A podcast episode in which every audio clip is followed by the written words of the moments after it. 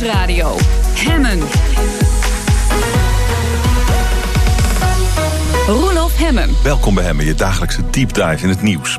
Het is vandaag de derde woensdag van mei en dat betekent Verantwoordingsdag in Politiek Den Haag. Het is minder bekend dan de derde dinsdag van september, maar toch legt het kabinet al bijna twintig jaar verantwoording af op deze woensdag.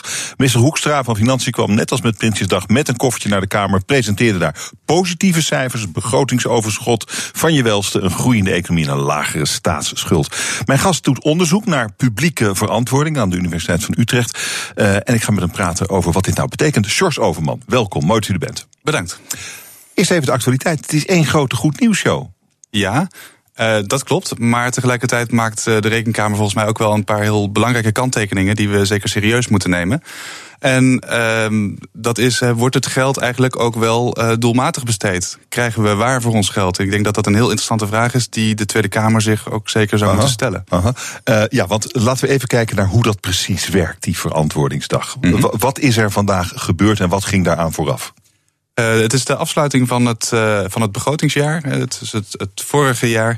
En dat betekent dat er een, een, jaarrekening en een jaarverslag wordt ge, gepresenteerd waarin de overheid eigenlijk laat zien van wat hebben wij het afgelopen begrotingsjaar allemaal gedaan. En uh, de Algemene Rekenkamer die geeft daar een oordeel over. Die doet zelf onderzoek naar of dat uh, geld allemaal rechtmatig en doelmatig is uh, besteed. Mm -hmm. En uh, het is ook een soort rapportcijfer voor het kabinet. Dit moet wel goed zijn. En het is ook wel goed, want ik las ergens dat in meer dan 99% van de gevallen gewoon de verantwoording helemaal klopt. Ja, en dan hebben we het dus over de rechtmatige besteding van het geld. Ja, dat, dat is nog iets anders dan de doelmatigheid van de besteding van het geld. Absoluut. Zie ik u denken. Ja. En hoe staat het daar dan mee? Nou, ik uh, hoorde net de, de president van de Algemene Rekenkamer al in uh, de Kamer zeggen bij de presentatie van de cijfers. Ja, daar, daar zijn nog wel wat opmerkingen te maken. Hè. En de, uh, Arno Visser gaf daar ook een aantal voorbeelden van. Hè. Het UWV en de luchtkwaliteit ja. onder andere. Ja. En waaraan schort dat dan? Hoe zit dat dan? Waarom is dat dan niet doelmatig genoeg? Of waarom levert het niet genoeg op? Uh, nou, het beleid moet uh, worden bedacht en worden uitgevoerd. En uh, het, is, het blijft uiteindelijk natuurlijk mensenwerk. En daar kunnen goede dingen gedaan worden. Uh, maar daar kunnen ook fouten gemaakt worden. En uh, ik denk dat het heel goed is dat we dus één keer per jaar even stilstaan en bij de, bij de vraag van hey, hoe goed is dat nou uiteindelijk uitgevoerd. Maar wat zijn nu de grootste fouten dan, als u er zo naar kijkt? Uh, de grootste fouten, nou in die voorbeelden, ik denk dat de, de Rekenkamer dat, dat heel degelijk heeft, heeft onderzocht. en daar geven ze aan dat bijvoorbeeld er te veel geld is besteed aan te weinig gezondheidswinst als we het hebben over luchtkwaliteit. Ja, dus dat is eigenlijk gewoon. Wat, wat, wat, is dan weggegooid geld? Is dat het dan? Falend beleid? Heeft iemand zitten suffen? Wat, hoe, wat nu? Uh, ik denk dat het vooral een moment is waarop we zouden kunnen leren. En waarop uh, de, de hmm. Kamer ook uh, de moeite zou moeten nemen om daarop door te vragen. volgende Prinsjesdag moet er weer geld worden, worden verdeeld over alle ministeries, hmm. over allerlei beleidsvelden. En met de kennis van nu kan de, de, de Kamer zich misschien nog veel, veel beter informeren. En vervolgens ook een goede beslissing daarover nemen. Ja, nou, u, dit is uw veld van onderzoek. We doen dit al bijna twintig jaar, vanaf 2000 geloof ik. doet de Kamer dat goed? Wat u hier omschrijft? Wat uh, vraagt de Kamer door? Bijt de Kamer ook? Um, ik denk dat de Kamer uh, zich daarin heel erg heeft, heeft verbeterd. Er is een, een, initiatief geweest van voormalig Kamerlid Duisenberger. Die heeft zich altijd heel erg ingezet om geprobeerd zo structureel mogelijk goede vragen te stellen. Ehm, maar dat kan zeker nog beter, want het blijft toch altijd een. Um, intrinsieke drive voor politici om, om naar de toekomst te kijken. En daarbij soms het verleden uh, niet helemaal mee te nemen. U zegt eigenlijk heel beleefd, ze doen het niet zo goed. Ik denk dat ze er nog wel beter zouden kunnen doen. Op welk punt? Wat kunnen, ze, wat kunnen ze beter doen? Kunt u een voorbeeld geven, misschien van de afgelopen jaren?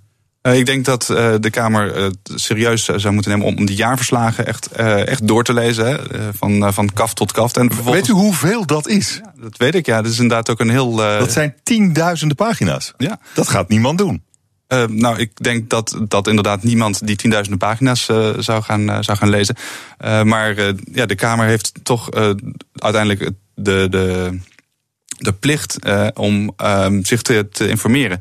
Um, en zij kunnen daar ook ondersteuning bij, uh, bij krijgen. En ik denk dat ze die ook zoveel mogelijk moeten, moeten gebruiken. En ze moeten ook af en toe naar de rekenkamer gaan vragen om, uh, om onderzoek. Dat doen ze ook. Maar probeer daar echt zoveel mogelijk goed gebruik van te maken. Um, als, heb, ik, ik zei net, die 99,5% geld is rechtmatig besteed. Dat is toch iets anders dan doelmatig, uh, stelden we toen vast.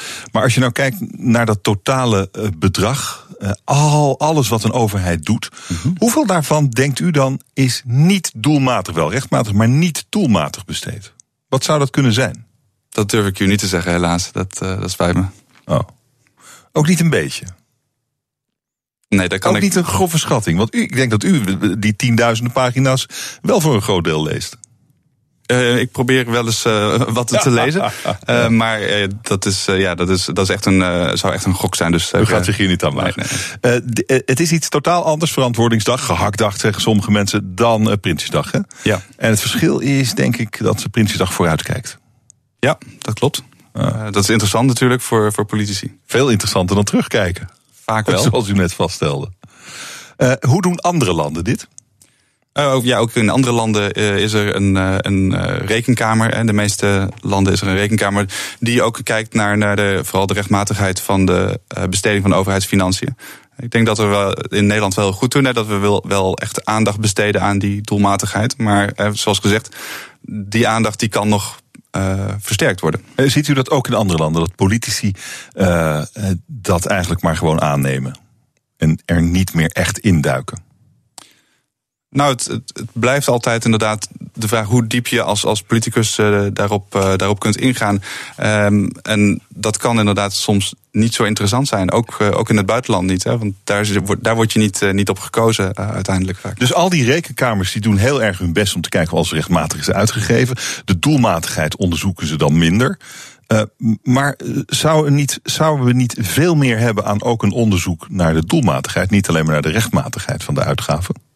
Ja, dat, eh, dat zou zeker uh, heel Waar, goed zijn. Waarom doen we dat dan niet? Het kost veel geld. Het is, uh, het is arbeidsintensief werk. U had het zelf net over de, de aantallen pagina's die gelezen moeten worden. De vragen die hmm. gesteld moeten worden. Dat is heel arbeidsintensief uh, werk. Ja, maar kijk, als we nou vaststellen... dat doet die rekenkamer elk jaar. 99,5% van de gevallen is dat geld rechtmatig uitgegeven. Mm -hmm. Waarom zou je dat elk jaar gaan onderzoeken? Kijk dan naar de doelmatigheid, waar veel meer winst te halen is, stelt u vast. Ik denk dat het eh, hand in hand zou moeten gaan. Dat er eh, aan allebei aandacht eh, zou moeten worden besteed. En het is heel goed, denk ik, om toch continu een, een soort van stok achter de deur te houden. Dat er toch vragen kunnen worden gesteld, zowel ja. over rechtmatigheid als over doelmatigheid. En want dan, dat creëert toch een zekere mate van alertheid bij, uh, bij de mensen die het moeten uitvoeren. Ja, maar je kan, je kan nu dus rechtmatig uh, geld uitgeven aan dingen die helemaal geen effect hebben. Mm -hmm. Dat is dom. Dan heb je het wel rechtmatig gedaan, maar wat zijn we ermee opgeschoten? Ja, dat is dom, dat is zonde. En wint u zich daar nooit over op? Ja. dat is toch, dat is toch eigenlijk. Eigenlijk is dat misschien wel niet helemaal de geest van wat verantwoordingsdag had moeten zijn, had kunnen zijn. Hoe bedoelt u dat? Nou ja, dat je, nou, wat ik zeg, dat je kijkt naar de doelmatigheid veel meer dan de rechtmatigheid. Want die is al 20 jaar 99, zoveel procent. Ja. Nou ja, ik denk dat, dat het inderdaad goed is om daar meer aandacht aan te besteden. Dat Waarom doen ze dat dan niet? Nou, ik denk dus omdat het te duur is. Te duur, ja. Oké. Okay. Okay. Um, wat, wat, zou uh, in uw ogen de ideale situatie voor verantwoordingsdag zijn? Wat, hoe zou die eruit zien? U doet hier onderzoek naar. Ja. Dit is uw expertise. Nou, ik denk dat uh, als we kijken van nou, wanneer heeft verantwoording nou echt effect? Hè, dat is op het moment dat mensen die uh, het werk moeten uitvoeren ook echt een, een soort van plicht voelen om uh, uiteindelijk verantwoording te gaan, gaan afleggen. En dat is niet alleen afhankelijk van de vraag: komt er zo'n moment? Hè, is er een verantwoordingsdag? Maar dat hangt ook af van de deskundigheid van degene die verantwoording vraagt. En het is dus heel belangrijk dat de Tweede Kamer zich ook inleest. Dat de Tweede Kamer of de Eerste Kamer um, zich deskundig kan opstellen. En dat ze soms ook doorvragen en misschien soms ook een keer bijten. Ja. Want ook die consequenties die, uh, die kunnen volgen, zowel positief als uh, negatief, uh, die ze hebben uiteindelijk toch echt een, een, een groot effect op, op die zeg maar, alertheid van de bestuurder. Heeft u daar de afgelopen twintig jaar een mooi voorbeeld van gezien? Een voorbeeld van de. Van, nou, van wat u graag zou willen? Uit ons eigen onderzoek blijkt dus dat hè, we hebben in, in zeven landen uh, onderzoek gedaan hiernaar. En, en het maakt niet uit waar, hè, overal waar uh, er een waarschijnlijkheid is dat, dat consequenties volgen, hè, hebben mensen een grotere mate van, van die gevoelde verantwoordingsplicht. Ja. Maar de crux zit bij de Tweede Kamer, bij de politici. En die laten het liggen. Dat is de conclusie van dit gesprek. Ik denk dat daar ja. inderdaad nog veel uh, winst te behalen valt. Dank u wel. Sjors Overman doet onderzoek naar publieke verantwoording aan de Universiteit van Utrecht. Dank u wel. Zometeen 30% minder voedsel verspillen terwijl iedereen kan eten wat hij wil. Hoe dat kan, hoor je zo. BNR Nieuwsradio. Van goed naar beter. Er gaat heel veel goed in ons land, maar laten we vooral ambitieus blijven. Het kan altijd beter. Vandaag in Van Goed naar Beter het eten in ziekenhuizen. Jaarlijks wordt er veel te veel eten weggegooid in de ziekenhuizen. En dat dat anders kan, bewijst het ziekenhuis de Gelderse Vallei in Ede. Daar kunnen patiënten kiezen wat ze willen eten. Is fijn voor de patiënten. En er is 30% minder verspilling van voedsel. Bij mij is eh, Mirjam de Groot. Zij is hoofdhoteldienst van ziekenhuis Gelderse Vallei. Welkom mevrouw de Groot. Mooi dat u er bent. Dank u wel. Patiënten die dus van alles kunnen eten, kunnen kiezen en toch 30% minder verspilling. Hoe doet u dat? Um, hoe doen wij dat? Dat doen wij door middel dat patiënten dagelijks bij ons uh, kunnen kiezen wat ze willen vanaf een menukaart die ze uitgereikt krijgen op het moment dat ze opgenomen worden in het ziekenhuis. En omdat je zo dicht bestelt op het eetmoment, betekent dat de patiënten dus daadwerkelijk nuttigen waar zij zin in hebben. En dat levert 30% uh, weest op. Hoe ging het eerst?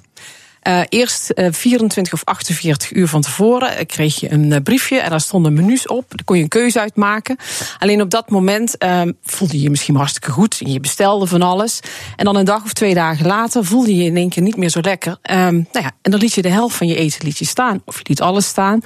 En dat is natuurlijk de wees die het op dat moment veroorzaakt. Wie vraagt er nou 48 uur van tevoren wat je wil eten? Ja. Waarom was dat? Dat was het oude systeem. Waar, waarom, waarom, was dat systeem zo? Uh, omdat er uh, de keuken uh, op die manier ingericht was. Er werd Ah. ontkoppeld gekookt. Dus dat betekent er werden van tevoren bepaalde menus werden er gekookt.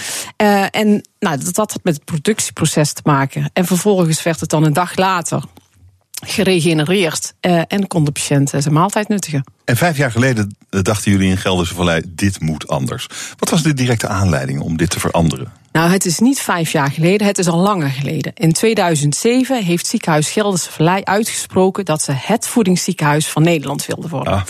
Op dat moment, met de buren, de Wageningen Universiteit uh, om de hoek, uh, hebben heeft het ziekenhuis een samenwerkingsovereenkomst afgesloten. Daar is de alliantie Voeding Ziekenhuis Gelderse Vallei uit ontstaan. En op dat moment was er ook een natuurlijk moment dat het ziekenhuis toe was aan een nieuw voedingsconcept. Um, en er waren wat uitgangspunten. En een van de uitgangspunten was: de patiënt moest centraal staan. En de patiënt moest de regie in eigen hand houden met, op het gebied van eten en drinken. Nou, wat ga je dan doen? Uh, ga je samen kijken, nationaal, internationaal, van nou, welk voedingsconcept voldoet hieraan? Uiteindelijk uh, is men terechtgekomen in Amerika bij Sodexo. Want Sodexo heeft dit concept in Amerika ontwikkeld. En uh, uiteindelijk is ziekenhuis Gelderse Vallei naar Amerika gegaan om te kijken met Sodexo hoe kunnen we dit naar Nederland halen om het te implementeren in ziekenhuis Gelderse Vallei, waar die uitgangspunten die wij zo enorm belangrijk hmm. vinden, uh, centraal staan, dat de patiënt dagelijks kan kiezen wat hij wil eten, waar hij het wil eten en met wie hij het wil okay. eten. En, en, vijf jaar geleden bent u ermee begonnen, echt? Ja, we dus hebben... de voorbereiding duurde ook nog eens vijf jaar. Ja, wow, okay. maar dat komt natuurlijk omdat je hebt uh, mm. de voorbereiding, je hebt de pilot, want je wilt het testen. Mm. Uh, je keuken moet er opnieuw op ingericht worden. En in 2012 zijn we daadwerkelijk live gegaan voor het hele ziekenhuis. En um, uh, kan je dan gewoon echt alles wat je wilt bestellen? Als het wat, binnen... wat, wat staat er op de kaart? Als het binnen je dieet past. Want het oh, is natuurlijk wel, hè, het moet binnen je dieet passen. Wat staat er op de kaart? Uh, we hebben allerlei productgroepen van uh, de koude gerechten, zoals je een broodmaaltijd of lunchmaaltijd. Je kunt zelf een, een maaltijdsalade kun je ze samenstellen. Dat is een hele uh, keuze waaruit je uiteindelijk, nou ja een gezonde maaltijdsalade kunt samenstellen. We hebben uh, dagelijks terugkerende componenten, allerlei uh, zetmeelcomponenten, groentecomponenten, vlees, vis voor de vegetariër.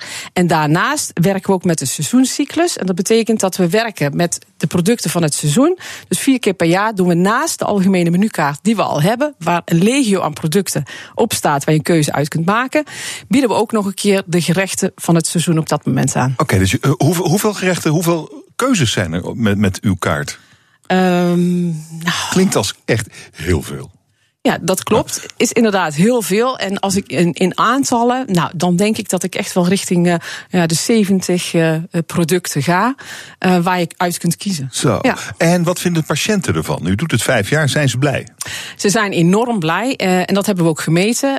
een jaar voordat we gestart zijn met dit voedingsconcept, at your request, was het de 7,1, de patiënttevredenheid. Vervolgens een jaar nadat we het voedingsconcept geïntroduceerd hadden, hebben we het opnieuw gemeten en kwam het uit op een 8,1. Dus er is. En, en, dat, en, dat, blijft zo. En dat blijft op dit moment zo. Dus u geeft uh, gezonder eten. Uh, mensen eten het ook echt op, want ze willen het hebben op dat moment. Ja. Uh, en dat betekent dus dat u minder weggooit. Ja, klopt. Zo, zo simpel is het. Zo simpel is 30 het. 30% ja. minder. Levert dit systeem een besparing op? Het levert geen besparing op. Um, het levert een besparing op in de weesten. Dat is mm -hmm. natuurlijk vanwege de duurzaamheid vinden wij dat ja. al een mooie bijdrage. Uh, wat wij gedaan hebben is dat we een verplaatsing van kosten gedaan hebben. Dat we personeel wat eerst werkzaam was op de afdeling, is uiteindelijk nu werkzaam binnen uh, At Your Request uh, in een andere functie. En daarom heeft het geen besparing opgeleverd, maar heeft het een, een kostenverplaatsing is het uiteindelijk geweest. Uh, maar uh, het, het, het, kost ongeveer hetzelfde als het oude systeem. Ja. ja. Dus het is niet duurder, niet goedkoper ook niet. Maar er zit wel uh, veel meer welbevinden in. Ja. mensen eten ook, ook, het ook echt op, ja. wat natuurlijk goed is voor je herstel in het ziekenhuis. En je bespaart 30 procent. waarom doet niet iedereen dit? Dat vragen wij ons ook af. Waarom niet iedereen dit doet? Um, uh, en mede ook omdat uh, in 2016 is er uh, een onderzoek geweest in opdracht van het ministerie van Volksgezondheid. een onderzoek vanuit de stuurgroep ondervoeding, waaruit het ziekenhuis Gelderse Vallei met het beste voedingsconcept naar voren is gekomen. Um, en wij hebben ook ons de vraag gesteld waarom niet meer ziekenhuizen die ons volgen. Wat we in ieder geval zien is dat omdat wij de regie bij de patiënt neerleggen, betekent dit ook dat er uh, een wijziging in je zorgproces moet plaatsvinden. Want op het moment als een patiënt bestelt, uh, dan moet dat afgestemd worden met behandelingen of met onderzoeken in het ziekenhuis. Dus het is niet alleen de invoering van een nieuw voedingsconcept wat je op dat moment doet, maar het is uiteindelijk een hele cultuuromslag die je binnen je ziekenhuis moet bewerkstelligen.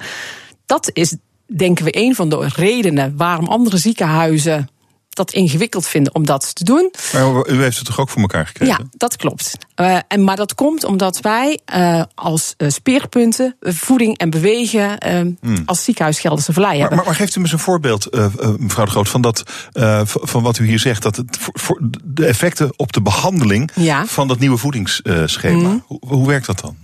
De effecten van. Ja, wat u net zegt. Je moet als mensen keuzes maken ja. voor wat ze willen eten, nou dan, uh, dan heeft dat een effect op het behandelschema. Ja, dat klopt. Maar ge geeft u daar eens een voorbeeld van? Want ik snap niet helemaal hoe dat dan werkt. Um, S ochtends bijvoorbeeld, dan komt uh, de, de verpleging komt langs uh, en die zegt dan vervolgens, die neemt de dag door met de patiënt. Die zegt van oh, om tien uur staat er bijvoorbeeld fysio gepland.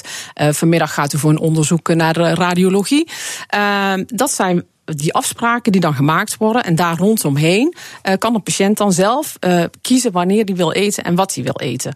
Um, als een patiënt op uh, eten geserveerd krijgt en de artsen lopen visites op dat moment dan uh, wordt er naar een andere kamer gegaan om te kijken van goh, patiënten die op dat moment niet bezig zijn met eten, oh. omdat wij voeding zo belangrijk vinden, omdat het bijdraagt aan een beter en sneller herstel van ja, maar patiënten. Dat is niet zo als iemand aan het eten is, dan laat je hem toch ja. even eten. Als dat, als dat het probleem is. Ja, maar goed. Hoe gaat dat dan in andere ziekenhuizen? Moet je, moet je gewoon je bordje aan de kant zetten? Nou, als er eten geserveerd oh, wordt. Okay. En op dat moment uh, sta je ook voor een onderzoek uh, gepland. Dan, dan gaat, eet je niet. Dan gaat het onderzoek voor ten opzichte van het eten. Maar het effect daarvan is dus dat nou, mensen eten soms best wel goor in ziekenhuizen. Uh, en soms komen ze er onder voet uit, hè? Dat klopt, ja. Dat nou is, uh, ja. En, en, dan blijkt dus dat. Want hoeveel, hoeveel ziekenhuizen in Nederland doen dit? U bent de enige. Wij zijn het enigste ziekenhuis. Ja. Uh, wat we tot nu toe gezien hebben, is dat uh, nou, bijna heel ziekenhuis Nederland hmm. wel op bezoek is geweest in de Gelderse ja. Vallei. We zien ook dat andere ziekenhuizen uh, een gedeelte van het concept in, op een eigen manier ontwikkelen en het vervolgens implementeren in hun ziekenhuis. Ehm, maar uiteindelijk, het concept zoals we het nu hebben, uh, request, zijn wij het enigste in uh, Nederland. Op dit moment is er wel één ziekenhuis serieus uh, in overleg um, om te starten ook met your request. Ik vind wel dat uw, uw functie heet ook leuk, hoofdhoteldienst. Ja, ja. Ik denk dat u daarmee ook de enige bent. Hoofdhoteldienst in een ziekenhuis. Nou, volgens mij zijn er wel meerdere hoofdhoteldiensten in Nou, maar ziekenhuizen. dat zegt iets, Ja. dat zegt iets ook, ook dit hele concept zegt iets over hoe belangrijk je de, de patiënt vindt. De mens die je behandeld vindt. Met name de mens achter Toch? de patiënt vinden wij enorm belangrijk. Wat kunt u nog meer doen? Wat wij graag zouden willen is dat ehm, eh, dit concept. ehm, dat er meerdere ziekenhuizen in Nederland zijn die eh, samenkomen om kennis te bundelen. Omdat je ziet dat heel veel ziekenhuizen op dit moment bezig zijn met de ontwikkeling van hun voedingsconcept. Men vindt het steeds belangrijker worden. Eh, en je moet natuurlijk datgene doen wat bij je past als ziekenhuis. Maar het is zo jammer dat ieder eh, opnieuw heel veel energie erin steekt. Bundel nou die krachten. Ga nu samen kijken van goh, hoe kun je voeding beter op de kaart zetten in Nederland, in ziekenhuizen. En implementeer het dan op de manier zoals bij jou past als ziekenhuis. Maar leer van elkaar. Dus die, die verbinding, die kennisoverdracht, dat is wat ik heel graag zou willen. En gaat u dat ook doen? Gaat u het land in? Gaat u naar al die ziekenhuizen toe? Gaat u dit gewoon trekken? Eh, 22 maart, jongsleden, hebben we een seminar georganiseerd. Naar aanleiding van het vijfjarige bestaan van EduRequest. Ehm daar heb ik een oproep gedaan. En vervolgens zijn er nu twee ziekenhuizen die zich eh, gemeld hebben. Die heel graag samen met mij zouden willen kijken. Hoe kunnen we voeding in Nederland beter op de kaart zetten in ziekenhuizen? Ja, twee is goed, maar nog wel weinig. Maar, maar het begin is er. En je moet ergens beginnen. Want als je niets doet, gebeurt er niets. Zo is het. Hartelijk dank voor dit gesprek. Mirjam de Groot, hoofdhoteldienst van het ziekenhuis Gelderse Vallei. Dank u wel. Dankjewel. BNR Nieuwsradio. Hemmen. Hemmen. Fijn dat je luistert naar hem in je dagelijkse deep dive in het nieuws. In Australië heb je de prie- prieelvogels die gek zijn op blauwe plastic toppen. In Amsterdam heb je stadsduiven met een giftig verenkleed. En dan is er nog de McFlurry-egel die in de stad ijsjes lust, maar daar soms het loodje bij legt. De natuur verplaatst zich naar de stad. En daarover schreef evolutiebioloog Menno Schildhuizen het boek Darwin in de stad. Meneer Schildhuizen, welkom, mooi dat u er bent. Dankjewel. Natuur in de stad. Dan denk ik aan eh, ratten, vliegende ratten, namelijk duiven, muizen, vossen, vogels, vogels ook zelfs. Mhm. Wat ziet u als u door de stad loopt? Eh, dat allemaal, maar daarnaast Maar nog ook meer, denk ik. nog veel Ja, meer. ja. Ja, voor- ook insecten, slakken. eh, wat allerlei planten die we natuurlijk onkruid noemen. Veel, eh, veel exotische planten ook. Eh, eigenlijk een compleet eh stadsecosysteem.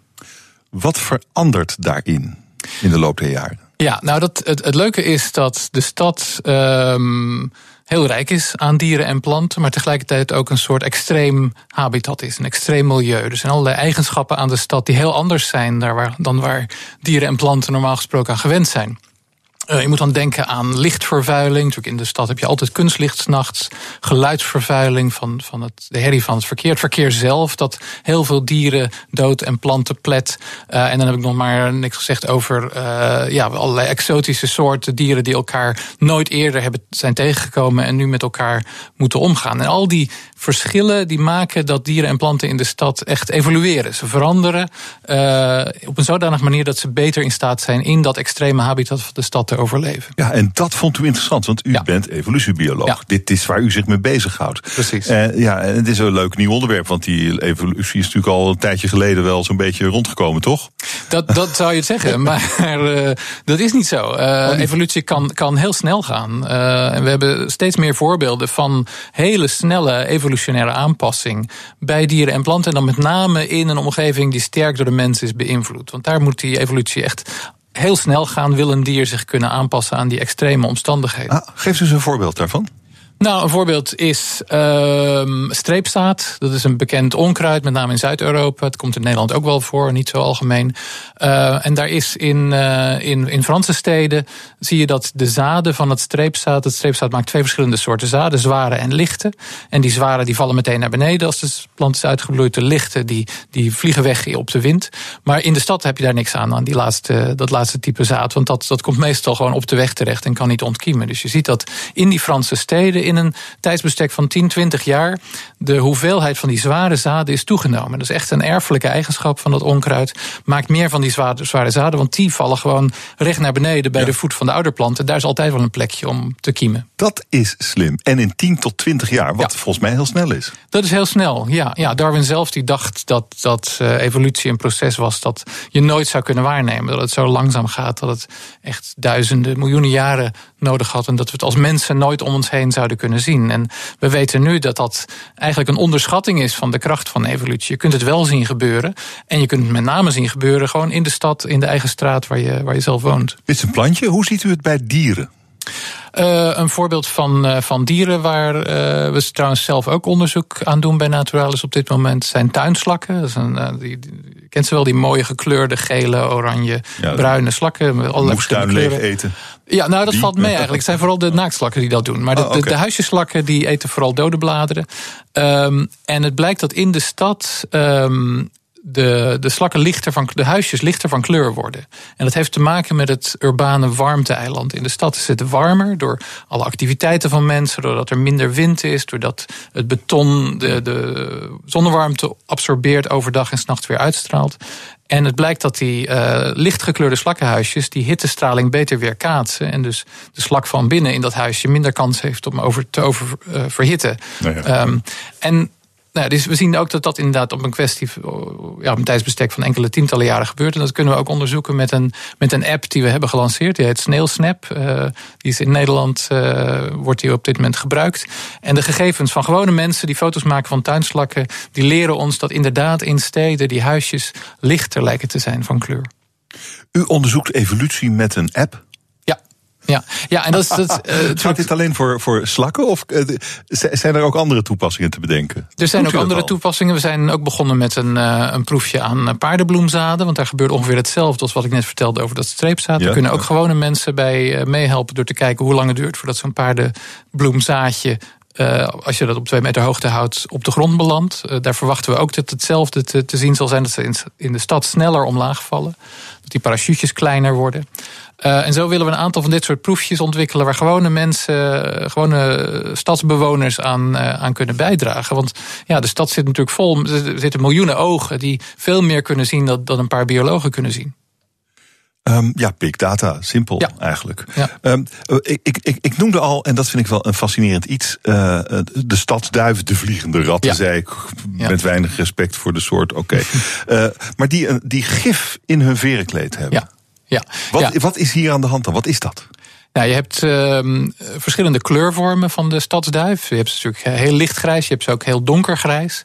En het blijkt dat, uh, dat is een, een erfelijk, uh, erfelijk bepaald. Net als de kleur van ons haar erfelijk bepaald is, is ook de kleur van die, van die duivenveren erfelijk bepaald.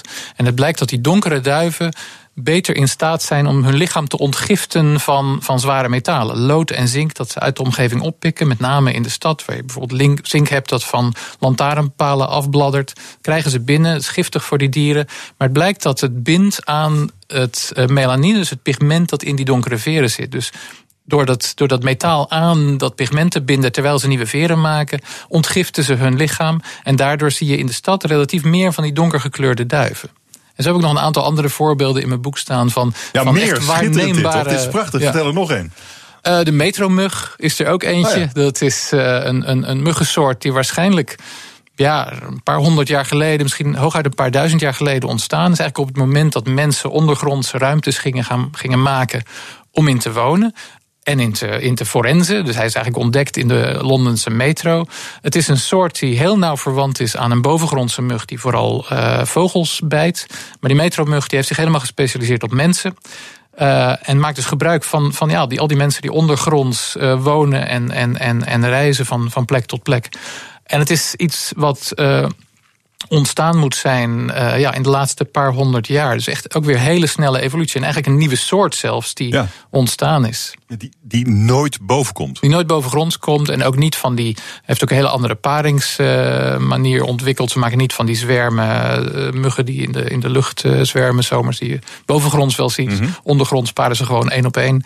Um, want er is ook geen ruimte om die, om die, uh, die zwermen te vormen. Dus een heleboel evolutionaire veranderingen hebben plaatsgevonden in een heel kort tijdbestek. Dus nog een mooie uh, stadsmerels die zich ontwikkelen tot een compleet nieuwe soort. Wilt u dat ja. eens uitleggen? Ja, stadsmerels is een ander voorbeeld van um, een vogelsoort die waarschijnlijk echt bezig is een nieuwe een nieuwe soort te vormen. Dus veel van de, van de andere voorbeelden die ik in mijn boek noem, dat gaat om ja, de aanpassing binnen een soort. Een soort Mhm, verandert een beetje in de stad, maar het is, blijft dezelfde soort. Maar bij de stadsmerel, en dat is een vogel die al meer dan 200 jaar in steden woont, terwijl zijn voorouders bosbewoners waren eh, en nog steeds zijn. ehm, zie je dat die stadsmerel die is, die is echt op een heleboel vlakken verschillend geworden. De snavels zijn korter. eh, hij zing- zingt op een hogere toonhoogte om boven het geluid van, de, van het verkeer uit te komen. Hij trekt niet meer. Ze is de hele, het hele jaar in de stad, want in de stad heb je winters ook voedsel. Eh, ze broeden vroeger in het jaar. Ehm, ze zijn minder stressgevoelig. Ze hebben ook echt genet. De, de genen voor stresshormonen zijn anders bij stadsmerels dan bij bosmerels. En al die verschillen maken dat er nauwelijks meer genetische uitwisseling is tussen stadsmerels en bosmerels. Dus dat die stadsmerel echt op weg is om een nieuwe diersoort te worden, à la Darwinvinken, maar dan in de stad. En dan die McFlurry-egel. Ja. Ja, de McFlurry-egel is, dat is geen voorbeeld Beetje van. verhaal is het een dat het is een zielig verhaal. Ja, het is Hoe een, het misgaat. het is een, eh, een, een, een, een icoon uit de collectie van het het Natuurhistorisch, het eh, Natuurhistorisch Museum in Rotterdam. Daar hebben ze een hele mooie tentoonstelling, die heet Dode Dieren met een Verhaal. Hmm. En eentje daarvan is een opgezette egel die gevonden is, eh, overleden, met zijn kop vastzittend in zo'n McFlurry-beker. Die, die, die ijsbekertjes die McDonald's verkocht vroeger. Nu niet meer trouwens, hebben het ontwerp veranderd vanwege het feit dat veel egels van, door hun stekels vastkwamen Oh ja? te zitten in die. Oh, dat is dan wel weer eh, aardig voor McDonald's. ja, hoewel het blijkt toch dat jonge egels er nog steeds in vast komen te zitten. Omdat die, die kleinere bekertjes zitten. Maar daar- hier gaat, probleem. dit dit. Hier gaat het dan, dan fout. Ja, hier heb je inderdaad een Ja. dier dat, dat in grote mate sterft. Want ze verhongeren of ze verdrinken door dat ding op hun kop. Ehm, zonder dat ze zich erop aan kunnen passen. Tenzij eh, natuurlijk in de stad egels krijgt zonder stekels. Want het komt door de stekels dat ze vastzitten. En, en, Ziet, u, ziet u dat gebeuren? er is in Londen is één egel gevonden zonder stekels. Eh, die wordt Nelson genoemd. Eh, die, is, die, die is kennelijk volwassen geworden. Die zat bij iemand in de tuin. Het is echt een bizarre egel zonder stekels. En die heeft hier dus geen last van. Dus je zou je kunnen voorstellen dat zo'n zo'n egel in het voordeel is... in een, in een wereld met McFlurry-bekers. Ja, nou dat is natuurlijk interessant. Want die egel heeft die stekels om zich te beschermen tegen roofdieren. Ja. Ja. die zijn er niet, althans niet zoveel in de stad als daarbuiten. Nee, of je hebt grotere gevaren in de stad dan roofdieren. Ja. Dus het zou best kunnen dat egels straks geen stekels meer hebben, dat- zodat ze beter de ijsbekertjes leeg kunnen likken. Niet helemaal ondenkbaar. Dat is e- ook gewoon echt evolutie. Dat zou het zeker zijn, ja. En hoe gaat het tussen ons mensen en al die stadse dieren? BNR Nieuwsradio. Mijn gast is Menno Schildhuizen. Hij heeft een fascinerend boek geschreven. Darwin in de stad heet het. En hij is verbonden aan Naturalis en aan de Universiteit van Leiden. En hij is evolutiebioloog. Ik vroeg me af, meneer Schildhuizen, hoe het uh, als we met al die beesten om ons heen, die, die allemaal veranderen, evolueren in een razend tempo, we Mhm. hadden het erover. Ja. Hoe uh, verhouden wij ons als mensen in de stad tot die dieren die ook in die stad leven? Hoe gaat dat samen? Ja, nou, we zijn natuurlijk een van de belangrijkste uh, redenen, zou je kunnen zeggen, waarom dieren de stad opzoeken. Want ja, net als een mierennest concentreren wij een hoop voedsel in, in de stad.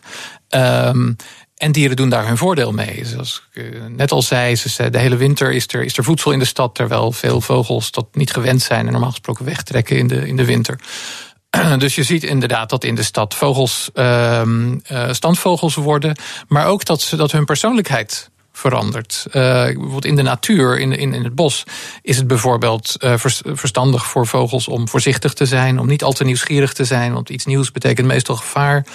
Uh, je hoeft ook niet uh, in staat te zijn om, om problemen op te lossen. Want ja, het voedsel is altijd is heel voorspelbaar. Het is altijd, in het bos is het altijd een, ja, een eikel is een eikel is een eikel. Die kan je altijd op dezelfde manier openmaken.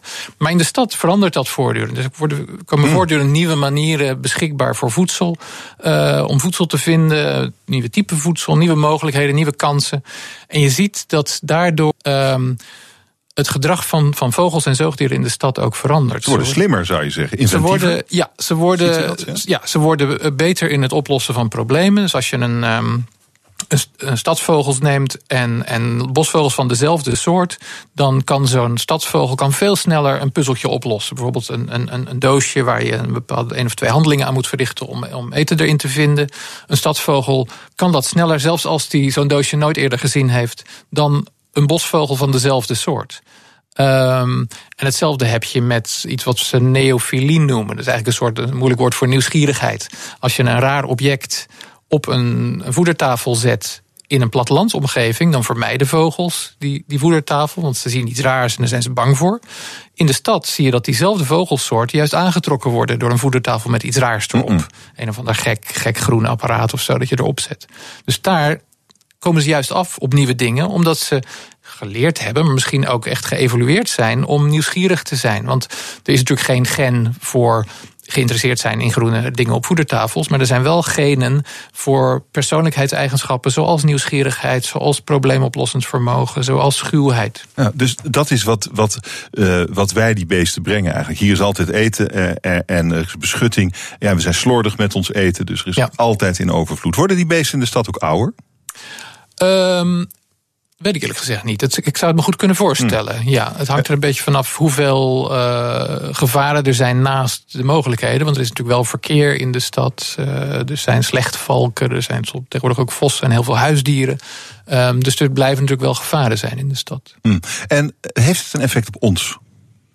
Dat is een goede vraag. Uh, in principe zou je zeggen van wel. Want voor, uh, voor de mens is natuurlijk de stad net zo goed een nieuwe omgeving om in te leven. Wij zijn geëvolueerd in een, in een omgeving waar geen steden waren. Waar je hooguit in kleine familieverbanden leefde.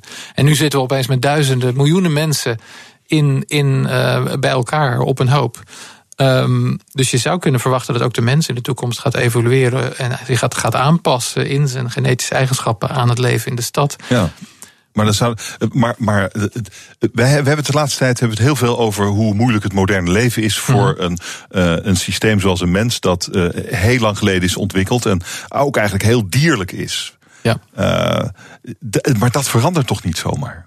Nou, dat, dat uh, kan wel veranderen. De, de, wijs, ons, ons karakter, onze manier van leven is toch ook voor een groot deel genetisch vastgelegd. Er zijn, uh, ja, we, variëren natuurlijk wel, maar dat is toch binnen bepaalde grenzen. En die grenzen die zitten, met, zitten in ons DNA verankerd.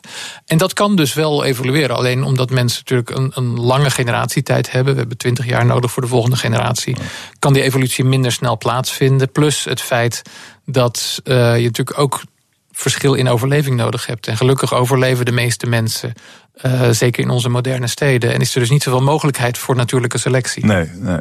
Ik, ik moet uh, ook nog eens denken aan een heel. Uh, ook een, is ook een beetje treurig verhaal in dit verband. De Australische prieelvogel. Ja. Ja.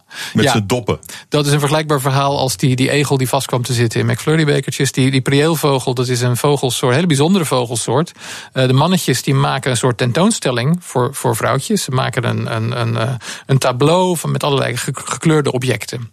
En vroeger waren dat uh, de, de satijn-prieelvogel bijvoorbeeld, die heeft de voorkeur voor blauw. Dus vroeger waren dat blauwe vlindervleugels, blauwe bloemen, blauwe keverschildjes die die verzamelde en in een mooi arrangement neerlegde. En vrouwtjes daarmee verleiden.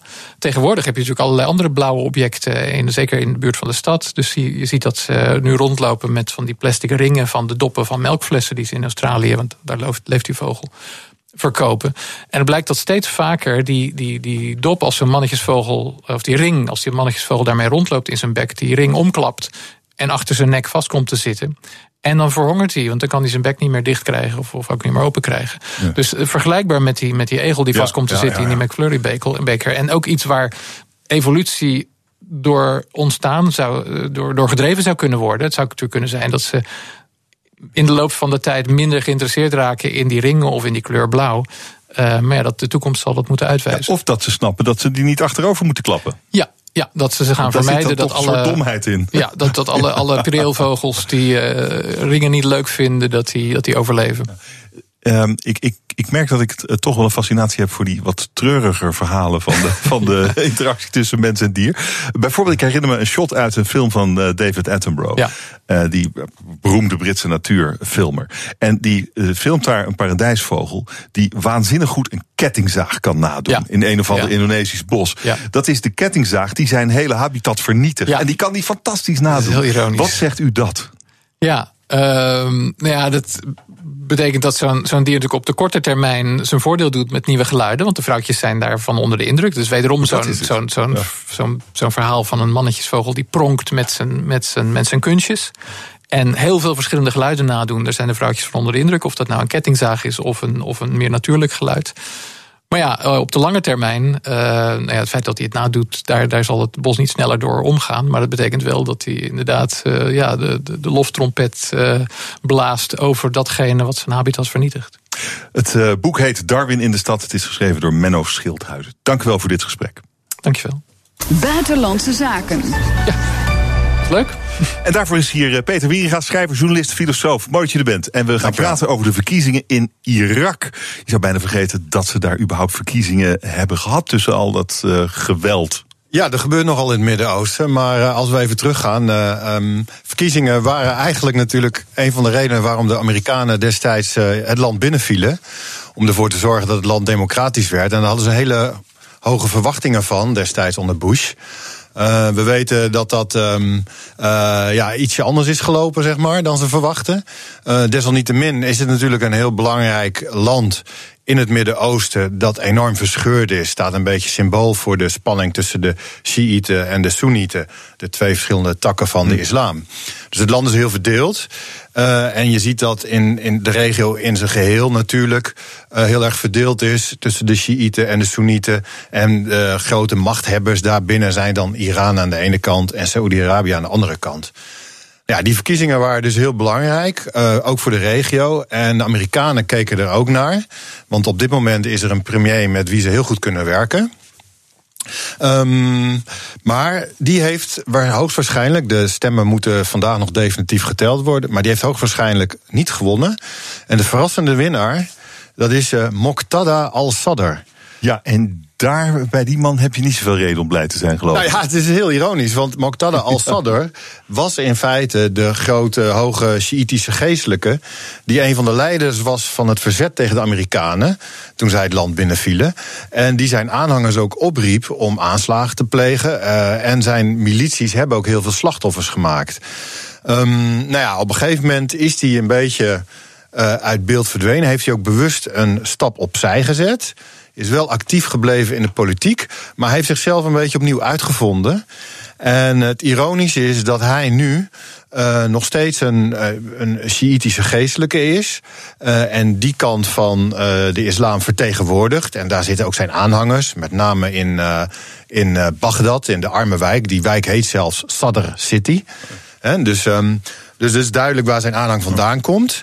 Um, maar hij is eigenlijk waar hij in het verleden uh, meer op de hand was van Iran, is hij tegenwoordig meer een beleider van het uh, nationalisme of populisme. En uh, steekt hij ook de hand uit naar de Soenieten in Irak. Zelfs de mensen die in het verleden samengewerkt hebben met IS. Hmm. Want laten we ook niet vergeten dat IS ontstaan is in Irak. En dat dat eigenlijk gekomen is voor een groot deel omdat de Shiiten, toen er eenmaal democratie kwam, uh, hadden de Shiiten, die de, die de meerderheid zijn in Irak, hadden ineens de macht. En die gingen dus hun, hun voormalige kwelgeesten onderdrukken. En dat is een van de redenen voor het ontstaan van islamitische staat. Nou ja, al-Sadr was een grote vijand van de Amerikanen. Dus die zullen niet heel blij zijn. Maar wie eigenlijk, en dat is weer, ja, het, het, het is het Midden-Oosten blijf je verbazen. Ik bedoel, als je dit tien jaar geleden had gezegd dat al-Sadr verkiezingen kon winnen. Uh, dan had iedereen je voor gek verklaard. Maar het is gebeurd. En uh, Iran is intussen ook niet blij. Want al-Sadr heeft zelfs toenadering gezocht tot Saoedi-Arabië. Is daar op bezoek geweest. En uh, moet ook niet meer zoveel hebben van, uh, laten we zeggen, de hoogste geestelijke leider van, van Iran. Hè, die, van Al-Khamenei, die zich beschouwt als de, de, zeg maar de opperleider van de hele Sjiitische gemeenschap. Dus ja, je kan zeggen, Amerika niet blij, Iran niet blij. En, en wie is nou het ergst gedupeerd? Ja, maar je kunt ook je afvragen, wat betekent dit voor de Irakezen? Ja, wat betekent dit voor de Irakezen? Dat is een hele goede vraag. Nou, en ik had, ik had echt nooit gedacht dat ik dit zou zeggen. Maar er zit toch ook een, uh, een heel positief aspect aan. Uh, naam, uh, aan, aan dit, laten we zeggen, aan nationalistische en populistische. Hij gaat ook tekeer tegen de elite die de baantjes onder elkaar verdeelt, de corruptie. Um, en daar zit toch iets positiefs aan, want uh, het feit is dat hij de hand uitsteekt naar de Soenieten. En het zou ongelooflijk zijn, want eigenlijk sinds de uh, Amerikaanse inval is het land uh, hopeloos verdeeld langs sectarische lijnen. Zoals de hele regio dat is. En ja, het zou, het zou inderdaad al heel wat zijn als hij, en dat moeten we nog zien, hè, want er moet nog een coalitie gevormd worden. En hè, het, het, het, zo eenvoudig ligt het allemaal niet. Maar het feit dat kennelijk een deel van de Irakese bevolking er toch voor heeft gekozen uh, om op de kandidaat te stemmen die juist de hand uitsteekt. Dus het zijn Shiiten die mm -hmm. stemmen op een Shiït die zegt: oké, okay, we moeten ook de Soenieten weer erbij betrekken. Dat vind ik op zich hoopvol. Er is hoop. Er is ook nog een in, klein- Ook in Irak. Met een Mooi. Bizar, maar waar. Oké. Dankjewel, Peter Wieringa, schrijver, journalist, filosoof. Dankjewel. BNR Nieuwsradio. Hemmen. Hemmen. Fijn dat je luistert naar Hemmen, je dagelijkse deep dive in het nieuws. Vanaf 25 mei gaat de nieuwe privacywet in, de Algemene Verordening Gegevensbescherming. Wie hebben jouw gegevens in handen? Wie treedt erop als waakhond en wie beslist er over die data? Deze week ontvang ik de mensen die er echt toe doen in die wereld, de Big Five van de privacy. Met vandaag de minister van Rechtsbescherming, Sander Dekker. Welkom meneer Dekker, mooi dat u er bent. Goedemiddag. Is het. Goedemiddag is het alweer. Ja. Uh, voordat we de privacy induiken, eerst de actualiteit. Volkert van der Graaf, de moordenaar van Pim Fortuyn, wil emigreren. Vindt u dat een goed idee? Ja, daar ga ik niet zoveel over zeggen, want dat is op dit moment onder de rechter en daar wil ik niet doorheen uh, lopen. Nou ja, of hij wil emigreren is niet onder de rechter, toch?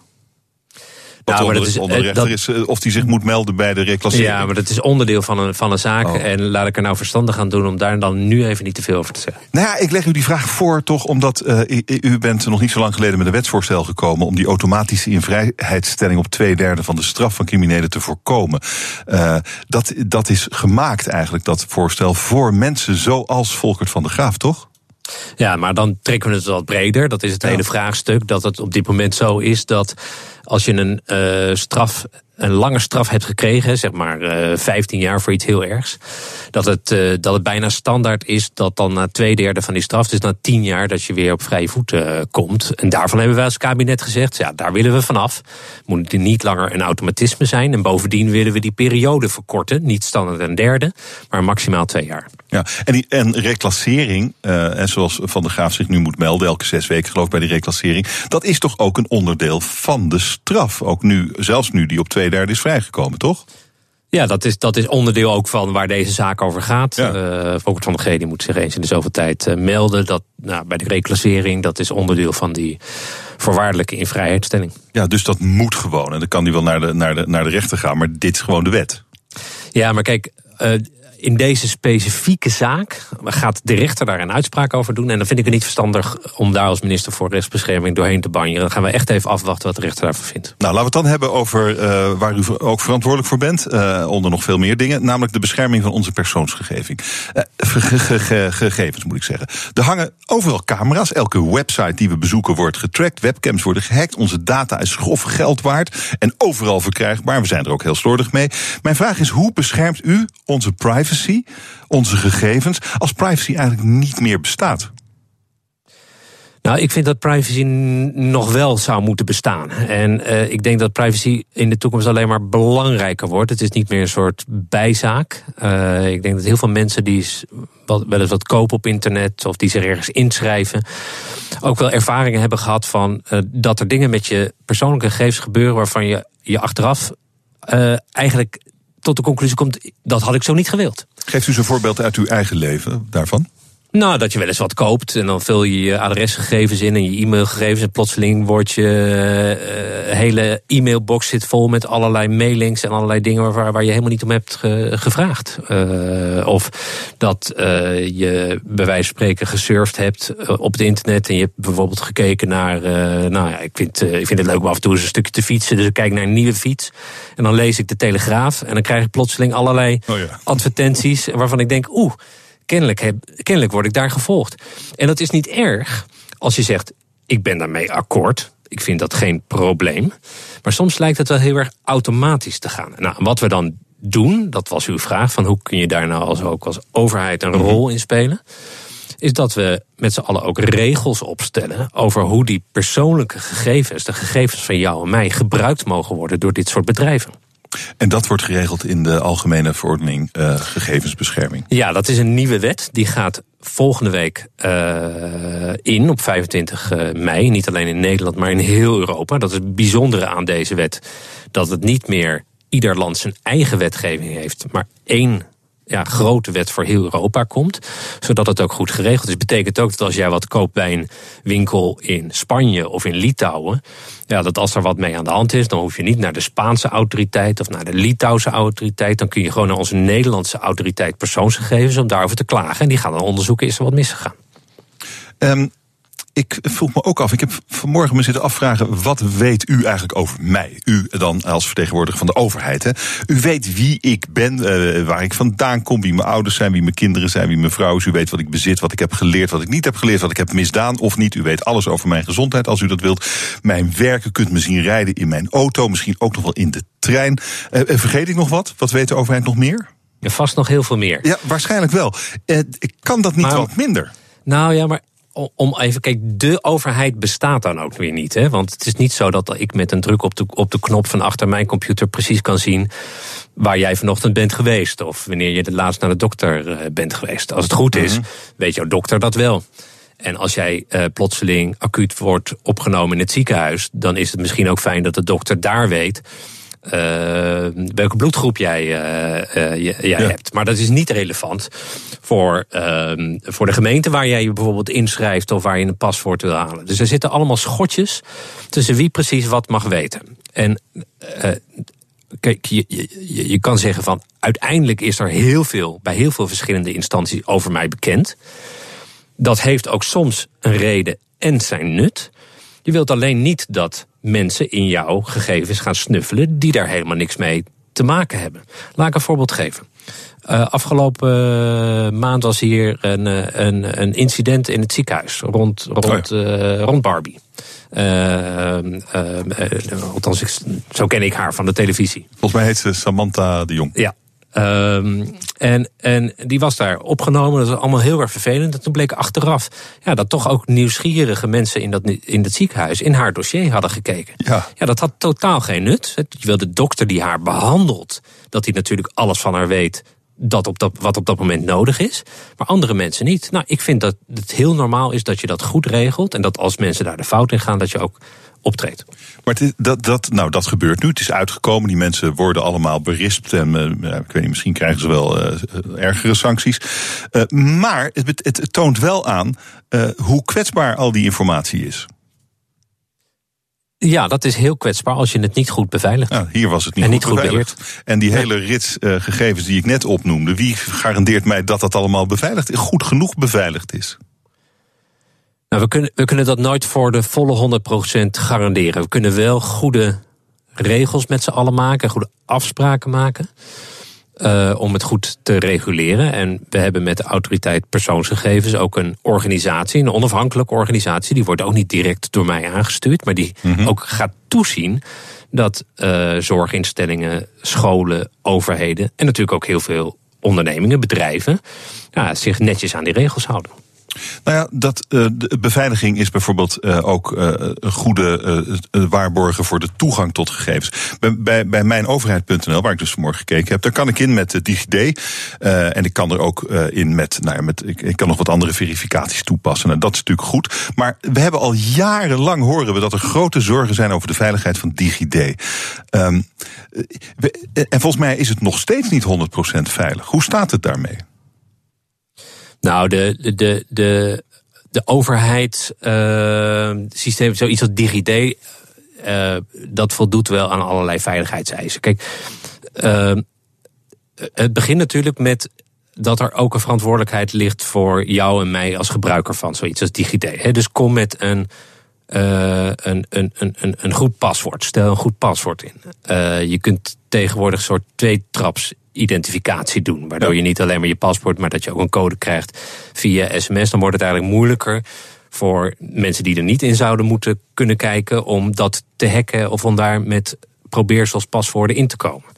En dus er ligt een grote verantwoording uh, en verantwoordelijkheid mhm. voor gebruikers zelf om dat goed te regelen. Aan de achterkant wil je natuurlijk dat de overheid daar netjes mee omgaat. Dat betekent aan de ene kant goede beveiliging van die data, maar ook zorgen dat die data, als die dan beschikbaar is, die gebruikt wordt door de mensen die het ook moeten gebruiken. En niet doorgenen die daar helemaal niks te zoeken hebben. Ja, en het incident met eh, Barbie toont aan dat dat toch nog niet goed genoeg geregeld is. Dat gaat fout. En, en dat is een, een, een voorbeeld van een ziekenhuis waar het niet goed is gelopen. Er zijn natuurlijk ook voorbeelden van bedrijven waar dat niet goed gaat. Mhm. Uh, ook recent. Uh, de, de, het grote schandaal rond uh, Facebook en Cambridge Analytics.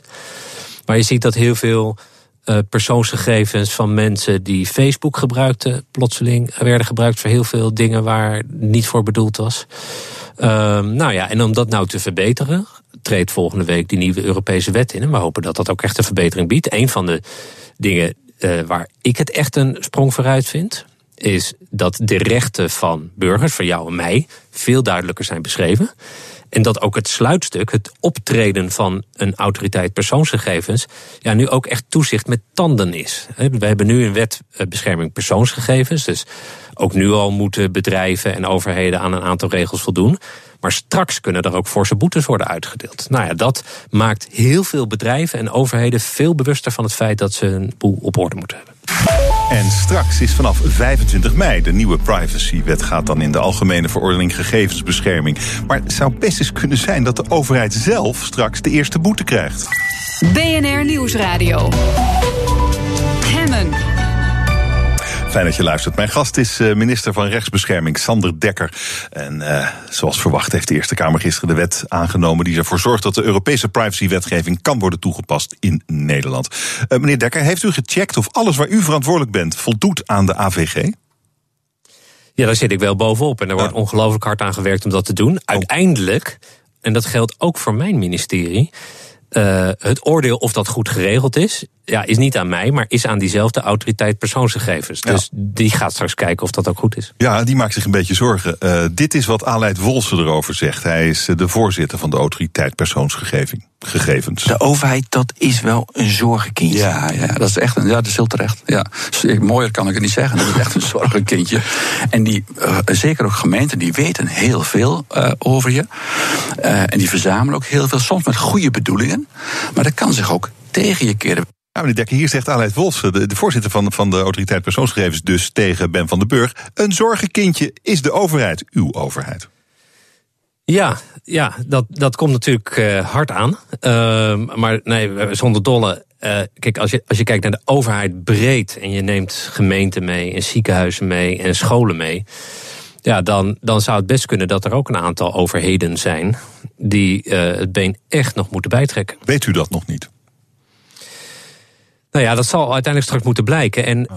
En de autoriteit persoonsgegevens gaat er natuurlijk ook streng op toezien. En dat verandert wel uh, vanaf 25 mei. Dat, ja, die, die, dat wordt ook echt, echt toezicht met tanden. Kijk, als ik kijk voor mijn eigen ministerie. Dan, dan kan ik zeggen dat er heel erg hard gewerkt is. Hè. Alle onderdelen hebben inmiddels gegevensfunctionaris wat de wet voorschrijft. Er zijn verwerkingsregisters, die zijn actueel en die zijn bijgewerkt. Uh, we hebben ons gereed gemaakt om ook allerlei verzoeken, want dat is een nieuw onderdeel van die, van die wet, bijvoorbeeld verzoek tot inzage in je persoonsgegevens of tot verwijdering daarvan. Dat als die verzoeken straks komen, dat ze ook kunnen worden verwerkt. En ik hoop dat dat voldoende is om het ook allemaal straks goed te laten lopen. Maar ik kan niet mijn hand in het vuur steken voor ja, alle 400 gemeentes in Nederland. Die hebben ook een eigen verantwoordelijkheid om dit ieder voor zich goed te regelen. Ja. Nou, vandaag in het Financiële Dagblad de Belastingdienst en de Sociale Verzekeringsbank. Dat zijn toch ook wel uh, overheidsinstanties, grote overheidsinstanties. Die voldoen volgende week nog niet aan de eisen van de AVG. Ja, dan lopen, dan lopen ze het risico. Dan lopen ze het risico dat dan op een gegeven moment de autoriteit persoonsgegevens langskomt en zegt: Ja, jongens, dit moet echt beter. En anders riskeer je een boete.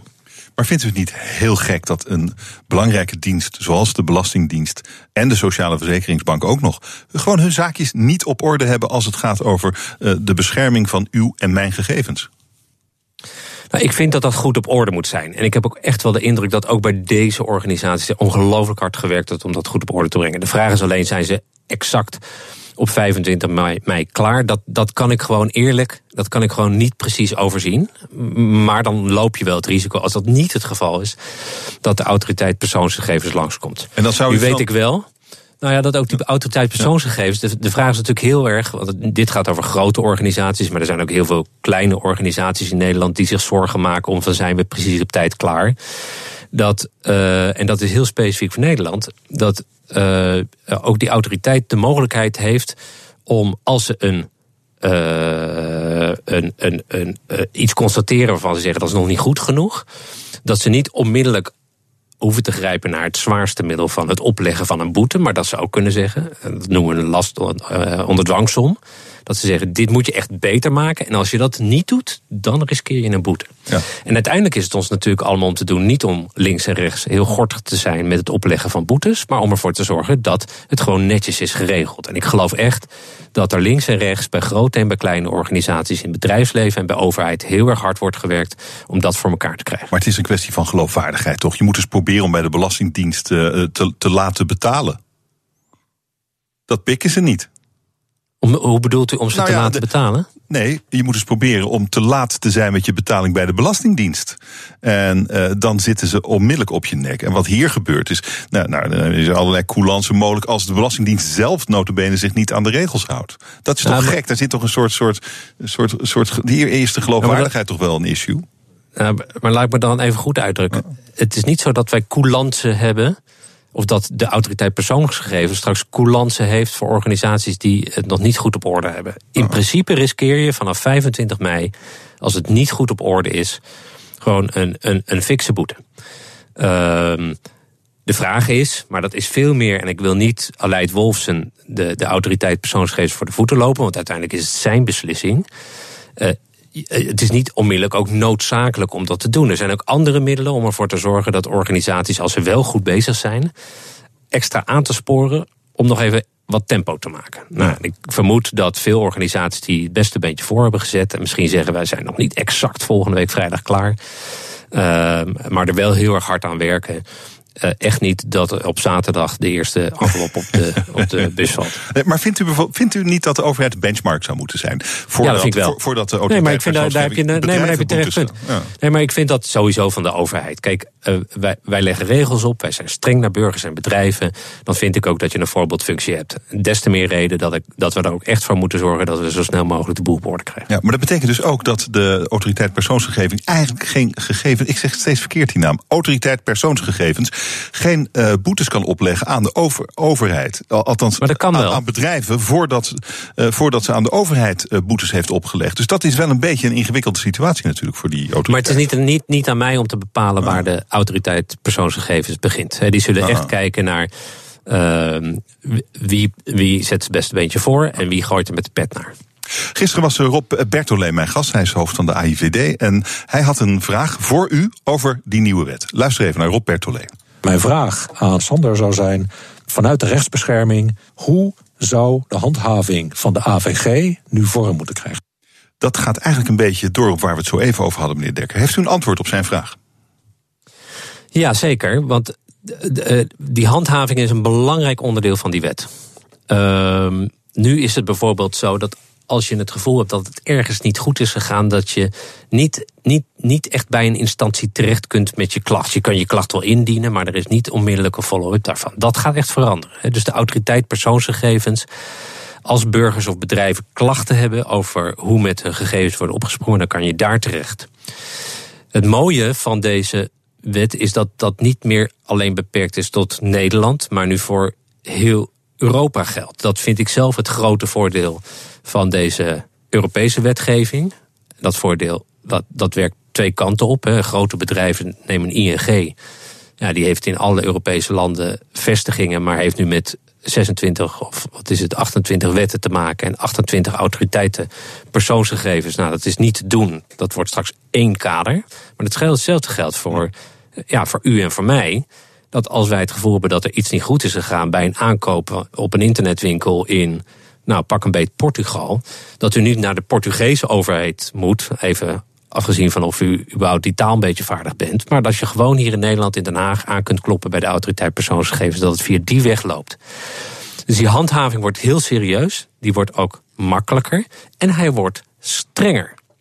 Onder de huidige financiële, of onder de huidige juridische kaders is bijvoorbeeld niet mogelijk om ook echt bedrijven die het niet goed doen te beboeten. Dat gaat veranderen. Ja, Um, er is met die handhaving nog wel een dingetje. Uh, Aleid Wolfsen uh, vertelde dat deze week ook hier in deze studio. Uh, dat hij wel een probleem heeft gewoon met budget. Hij heeft eigenlijk te weinig. En volgens mij gaat u over zijn budgetten. Ja, dat, dat laatste dat klopt. Nu moet ik wel zeggen dat het, het eerste, budget. Het eerste niet. nou, meer dan genoeg. Nee, ik, ik ken de discussie. Ik, ik, ik, praat natuurlijk ook met Aleid daarover. Hmm. Uh, uh, kijk, het, het geld voor de autoriteit persoonsgegevens is het afgelopen jaar verdubbeld. Omdat wij zagen dat er meer werk aan zat te komen. Op dit moment heeft de autoriteit persoonsgegevens het ook heel erg druk. En dat begrijp ik wel, want er zijn ook heel veel ja, bedrijven die vragen hebben van wat moet ik nou precies doen om straks klaar te zijn. Dus de, telefoon die staat roodgloeiend.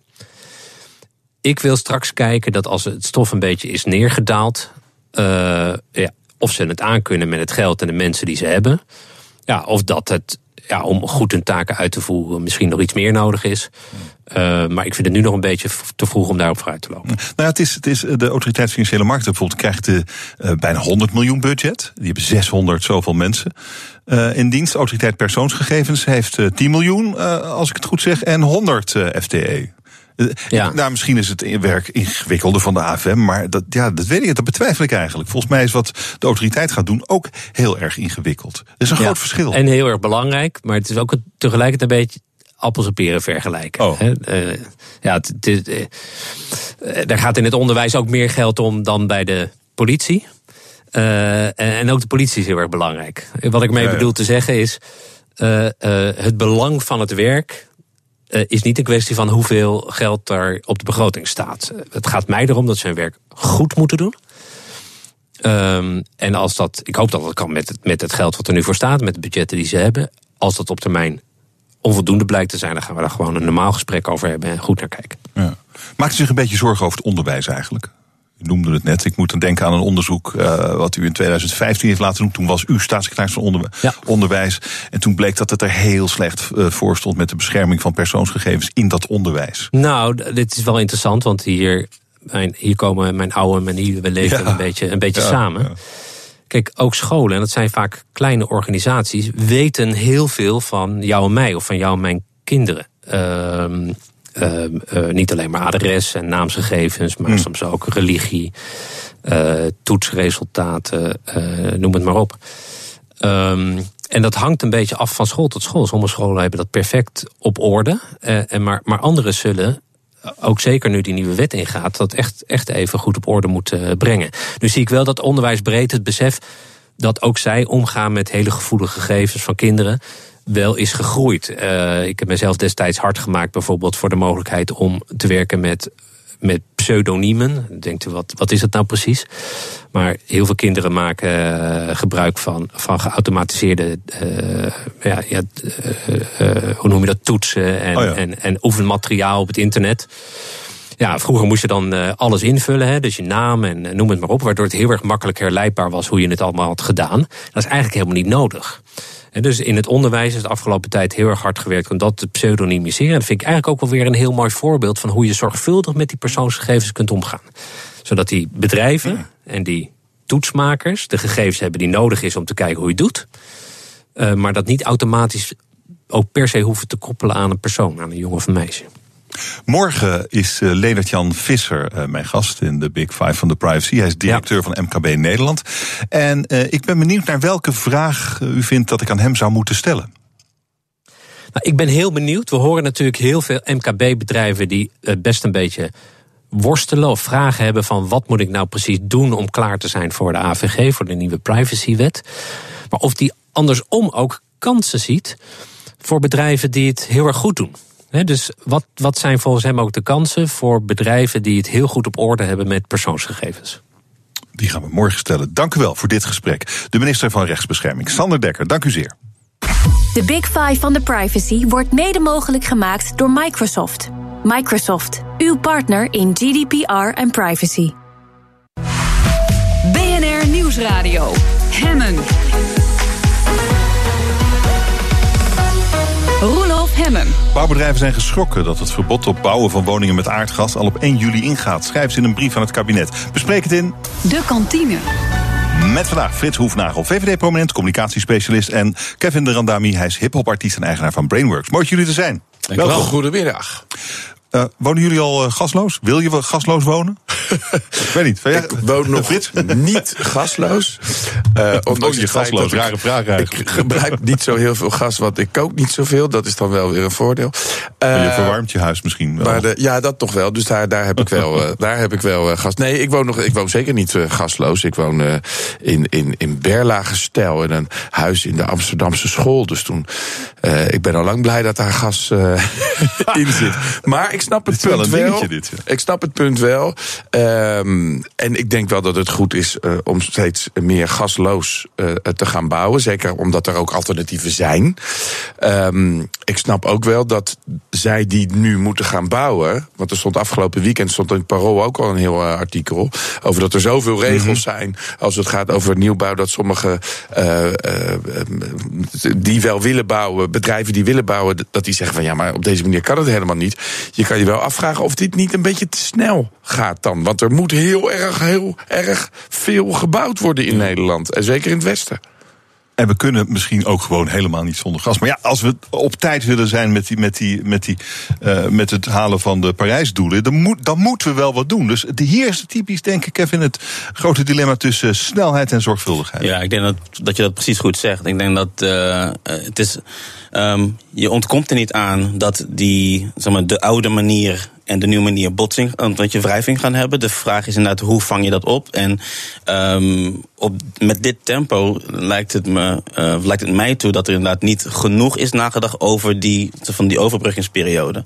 Want het is. Uh, ongelooflijk snel schakelen. Ik las ook dat met bepaalde bouwplannen, er worden natuurlijk jaren van tevoren gemaakt. Uh, gebudgeteerd. Ja, ga dat maar eens eventjes omgooien. Dus ik, denk, ik vind het best wel ingewikkeld. Ik denk dat, dat je daar best wel een, uh, een flink uh, onderzoek op los zou kunnen laten om te kijken hoe je ja. dat goed kan opvangen. Dat is interessant. Ik vind eigenlijk ook, dat vind ik allemaal ook, maar ik heb ook het gevoel, nou, hè, die minister Wiebes, die pakt wel door. Die zegt gewoon, ja, het kan allemaal wel zijn, moeilijk, moeilijk, maar we gaan het gewoon doen. Zoek het maar uit. toch, Frits? Dat is wat hij nou, doet ja, eigenlijk. Die, die, die... politicus die aanpakt. Nou, dat kan je wel stellen. dat begint er al mee dat hij eerst heeft gezorgd hè, dat in Groningen uh, de gaskraan dicht gaat. Dat was natuurlijk heel lang een discussie over van ja, dat kan allemaal niet zo ja. snel. Nou, daarvan heeft hij dan nu gezegd, uh, die moet dicht. Ja. Een van de uh, gevolgen daarvan is natuurlijk ook dat je dan mm -hmm. minder gas hebt. Of ja, of je moet het gaan importeren, maar dan moet je het weer importeren vanuit het Rusland van Poetin. nou, daar wilden we nou net iets minder om afhankelijk uh, van zijn. Ja. Dus ja, uh, het een heeft wel allemaal weer te maken met het ander. Ja, hebben we een politicus die uh, knopen doorhakt, dan is ja, maar oh nou, niet zo snel, wacht even. Ja, maar, maar dat is het voordeel van de politiek. Ze doen het nooit goed. Hè. Als ze snel zijn, dan zeggen we het gaat te snel. Als ze de, niks doen, dan zeggen we het gaat te langzaam. langzaam. Ja. Nee, maar ik denk dat het, het, het, het is een drietraps, zeg maar, oud, transitie nieuw. En het lijkt nu alsof van oud naar nieuw heel goed is Aha. gedacht. Maar er zit iets tussen. En dat, ja, dat is. Uh, daar zitten we nu. Daar zitten we nu. Precies. ja, ja, en daar moeten we dus iets mee. Ja. Uh, we, hebben het, uh, we hebben deze week de Big Five in dit programma. De Big Five van de privacy. Oh, het gaat over die algemene verordening gegevensbescherming. 25 mei wordt die van kracht. ik, he, hebben jullie al helemaal helder voor ogen? Weet jij het al, Kevin? Wat, jou, wat, wat jouw rol is in die, in, in die nieuwe wet? Wat moet jij doen? Jij bent ondernemer. Ja, heb jij het uh, helemaal helder? En, en, ik heb uh, achter mijn oh. huiswerk. Je hebt um, nog een week. Ik heb nog een week, precies. Nee, ik, ik, moet zeggen, ik heb, uh, onze IT is vrij centraal gestructureerd.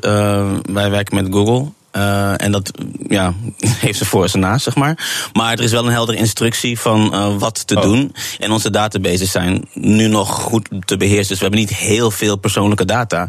Uh, maar het is voor ons wel helder dat we moving forward... we zitten eigenlijk voor een, um, een launch nu. 12 juli gaan we lanceren. Dus we hebben dit, eigenlijk komt dit precies op het goede moment voor ons. We oh. kunnen nu inrichten zoals het hoort, zeg maar. Oh, dat is goed. Ja. Uh, Frits, ik weet, jij bent ZZP'er. Hè? De, ja, Frits van Vrijgel City Marketing Communicatie is een eenmansbedrijf. Ja. Dus al die gegevens zijn ja. heel goed. ja, pak je kant, pak je kant. Communicatieadviseur. vanmorgen, vanmorgen in het Financiële Dagblad kan het er ook over met Sander Dekker. Zo even het gesprek hiervoor. Uh, er, er, zijn toch uh, bijvoorbeeld bij de Belastingdienst en uh, bij de Sociale Verzekeringsbank enorme problemen. Die weten nu al dat ze niet klaar zijn op 25 mei. Dat is toch gek, hè? Overheid, Nou, belangrijke overheid. Nou ja, het is, wel, het is wel gek. Maar het verbaast niet. Want er waren al zoveel problemen bij de Belastingdienst. En dit komt er dan nog eens bovenaan. Ik geloof dat, dat, dat de dames en heren daar het helemaal niet aan kunnen. Nog iets extra's eh, erbij. Dus het verbaast me niet. Ehm, het geeft wel weer eens aan. eh, ja, allemaal leuk en aardig. eh, een overheid die voor ons regels en afspraken eh, bedenkt. Maar dan moeten ze zich wel ook zelf aan die regels en afspraken houden. En als ze dat niet doen, zul je zien dat eh, dat ook weer effect heeft. Naleving. Op, ja, ja, op andere regels. Want dan denk je van ja, eh, ik moet mijn BTW eh, op tijd aangeven. En als ik dat niet doe, dan heb ik een eh, straf te pakken. Maar als zij een keer te laat zijn, dan is er niks aan de hand zeker. Dan is het allemaal voor mijn rekening. Nou, je zou kunnen zeggen, had ik met Sander Dekker over, je zou ook kunnen zeggen, zolang eh, eh, de, de Belastingdienst zijn zaakjes nog niet op orde heeft en geen bekeuring heeft gekregen daarvoor, kan er eigenlijk niemand een bekeuring krijgen van de autoriteit persoonsgegevens. Nou, als dat de regel wordt, dan wordt er nooit meer een bekeuring uitgegeven. Nee, maar, maar, ik denk dat maar dat, dat is wel het. Ja. maar dat is wel het logische gevolg van die bende bij de Belastingdienst. Ja, maar we hebben op heel veel terreinen hebben we natuurlijk ellende met de eh, eh, Belastingdienst. Hè? Ik bedoel, je, ehm, eh, de, de, ehm, eh, hoe heet dat ook weer? De, als je als zelfstandige ehm, heb je zo'n verklaring nodig voor als je. eh, eh, De VAR. De, de, De- VAR, dankjewel, ja. de Ja. VAR, die zocht ik even. ja, nou, VAR, die, ja, nou, daar, hadden ze meer, ook een regel Ja. voor verzonnen. Die konden, nou, ze konden ze niet naleven. Ja. Eh, ze wisten ook niet precies hoe je dat dan moest doen. Als je dan als bedrijf een eh, eh, contract stuurt naar de Belastingdienst en zegt van nou, ik wil nu met deze ZZP'er deze afspraak maken, mag dat op deze manier? Dan zeiden ze eh, nee, dat mag niet op die eh, manier. Zeiden ze, oh, hoe moet het dan? Ja, dat weten wij ook niet. Ja. Eh, hallo, hoe moeten ondernemers dat dan doen? Ja. Nee, dat is wel. Dat is wel Ja, we hebben dat inderdaad, en zeker aan de creatieve kant, weet je, dat is natuurlijk een nog eh, flexibelere ehm, eh, o- om- ehm, wat is het? ondernemersomgeving. Dus veel mensen zijn hebben en een baan, zullen we het misschien straks nog even over hebben, en een baan en zijn eh, creatief actief.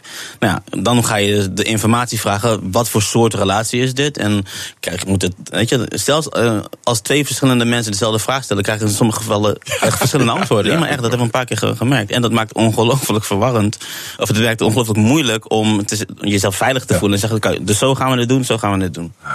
Ehm, ander onderwerp. Het Centraal Bureau voor de Statistiek kijkt voor het eerst verder dan onze economische welvaart. Eh, ze komen vandaag met de- monitor brede welvaart. En dat meet eigenlijk eh, niet alleen hoeveel we verdienen, maar ook hoe tevreden zijn we, hoe gelukkig zijn we. Goed. Hoe goed gaat het met ons? En eh, 85% van ons blijkt heel tevreden in dit land. Ja, Ik denk dat jij daarbij hoort, Kevin, bij die 85%. zeker. Maar zeker. wat nou met die 15%? Wie Ja. zijn dat dan? Nou, dat is wel de vraag die ik erbij heb, inderdaad. Want ehm, ik, ik, ik, ik, heb iets gelezen over dat er 100 ehm, ehm, punten, meetpunten of Indicatoren, factoren, indicatoren zijn eh, eh, geteld. Maar ik ben heel benieuwd naar eh, de demografie waar dat op wordt losgelaten. Wat, welke mensen Ja. doen het. Want van kijkcijfers weten we bijvoorbeeld dat het in, in basis niet noodzakelijk een, door heel Nederland wordt gemeten. Het is zeg maar een kleine demogroep. Ehm, ik heb geen flauw idee waar deze cijfers op gebaseerd zijn. Omdat in heel veel gevallen de eh, um, zeg maar bevolkingsgroepen die zichzelf minder verhouden tot statistieken, regering en dergelijke, die zijn heel moeilijk benaderbaar voor dit soort census om te nemen. Dus ik ben heel benieuwd naar hoe breed dat is gemeten. Ik ben, en dat, ik ben, ja, dat zou ik heel graag weten. Ook uh, uitermate tevreden man, denk ik, Frits. Ja, nee, ik behoor zeker tot die 85 procent. Maar die 15. Ja, maar die 15, ja, stel jij hebt een uh, huis van een uh, miljoen en je moet het uh, verkopen. Je kan er maar 80, uh, 800.000 euro voor krijgen. Ja, Ja. dan ben je heel ontevreden. Maar ja, of dat nou iets zegt over hoe gelukkig we zijn als land. Dus ik ben ook, ik ben ook net als Kevin heel erg benieuwd van waar dat nou precies uit bestaat. Want 15% ongelukkig, dan denk je meteen, oh, zijn dat dan eh, mensen die, eh, weet ik veel, geen huis hebben of geen eten of geen eh, Eh, werk. Geen gas. Maar, maar dat, of geen gas. maar ja, dat weet, dat, eh, eh, weet ik dus helemaal niet aan de hand Nee. hiervan. En wat ik automatisch nu doe, is meteen weer het vertalen naar het economische. Terwijl nou juist de- het onderzoek bedoeld was om te zeggen van... het gaat niet alleen om geld. Geld Ja. maakt niet gelukkig. Helpt wel trouwens, maar geld, maakt, niet- geld alleen maakt niet gelukkig. Nou, wat, wat erachter zit is natuurlijk, eh, groei is niet alleen maar zalig maken. Terwijl wij natuurlijk, we hebben het op deze zender ook altijd maar over groei en over de kwartaalcijfers moeten weer beter zijn dan de vorige kwartaalcijfers. Dat is waar we het over hebben. Frits, jij bent ook niet tevreden als je omzet eh, aan het eind van het jaar lager is dan die van vorig jaar. Dus hoe Nee, maar als het hetzelfde is, vind ik het prima. Ja, maar oké, ja, nou maar goed. Dat, dus groei is voor jou dus niet per se noodzakelijk. Nee, omdat, kijk, op een gegeven moment ga je natuurlijk afwegen. En zeker eh, ik als ZZP'er, ja, ik ben eigenlijk altijd aan het werk. Dus moet ik zelf ook bepalen op een gegeven moment van wanneer, eh, wanneer zeg ik nou van nou, ik ga nu niet werken. En als ik alleen maar groei, groei, groei wil hebben, dan eh, heb ik op een gegeven moment helemaal geen eh, vrije tijd. En dan wordt die vrije tijd me dus veel meer waard. Dus Dat dan doe ik liever waar. een klusje niet. eh, en Nou, heb dan is- vrije tijd. Dat is denk ik inderdaad een belangrijk gegeven. Want je zegt eh, het moet niet alleen gaan over groei, maar je hebt ook iets persoonlijke groei natuurlijk. Er is, eh, ik denk dat Ja. het heel relevant is eh, dat er een correlatie is tussen eh, het gevoel van persoonlijke groei, persoonlijke ontwikkeling. En eh, je gevoel van gelukzaligheid. En ook, dat, dat wijst de hele creatieve sector uit, dat er een directe correlatie is tussen hoe goed je jezelf voelt eh, versus eh, hoeveel geld je verdient. Want ehm, het is wetenschappelijk aangetoond dat eh, geldzorgen nemen letterlijk IQ-punten weg. Mm. Omdat je zeg maar, constant energie in het verbranden bent met de, de, je, het brood van morgen. Wat betekent dat je korte termijn eh, beslissingen maakt. Wat betekent dat je je hele perspectief verandert. Dus dat gaat definitely impact hebben op eh, hoe gelukkig je je voelt. Dus er is wel een correlatie, maar ik denk dat persoonlijke groei, je de juiste uitdaging hebben, je creativiteit kwijt kunnen en gewaardeerd worden, dat dat wel degelijk net zo meetbaar zou moeten zijn. Zometeen in de kantine. Minister Grapperhaus bekijkt toch of hij jihadkinderen uit Syrië kan terughalen. BNR Nieuwsradio.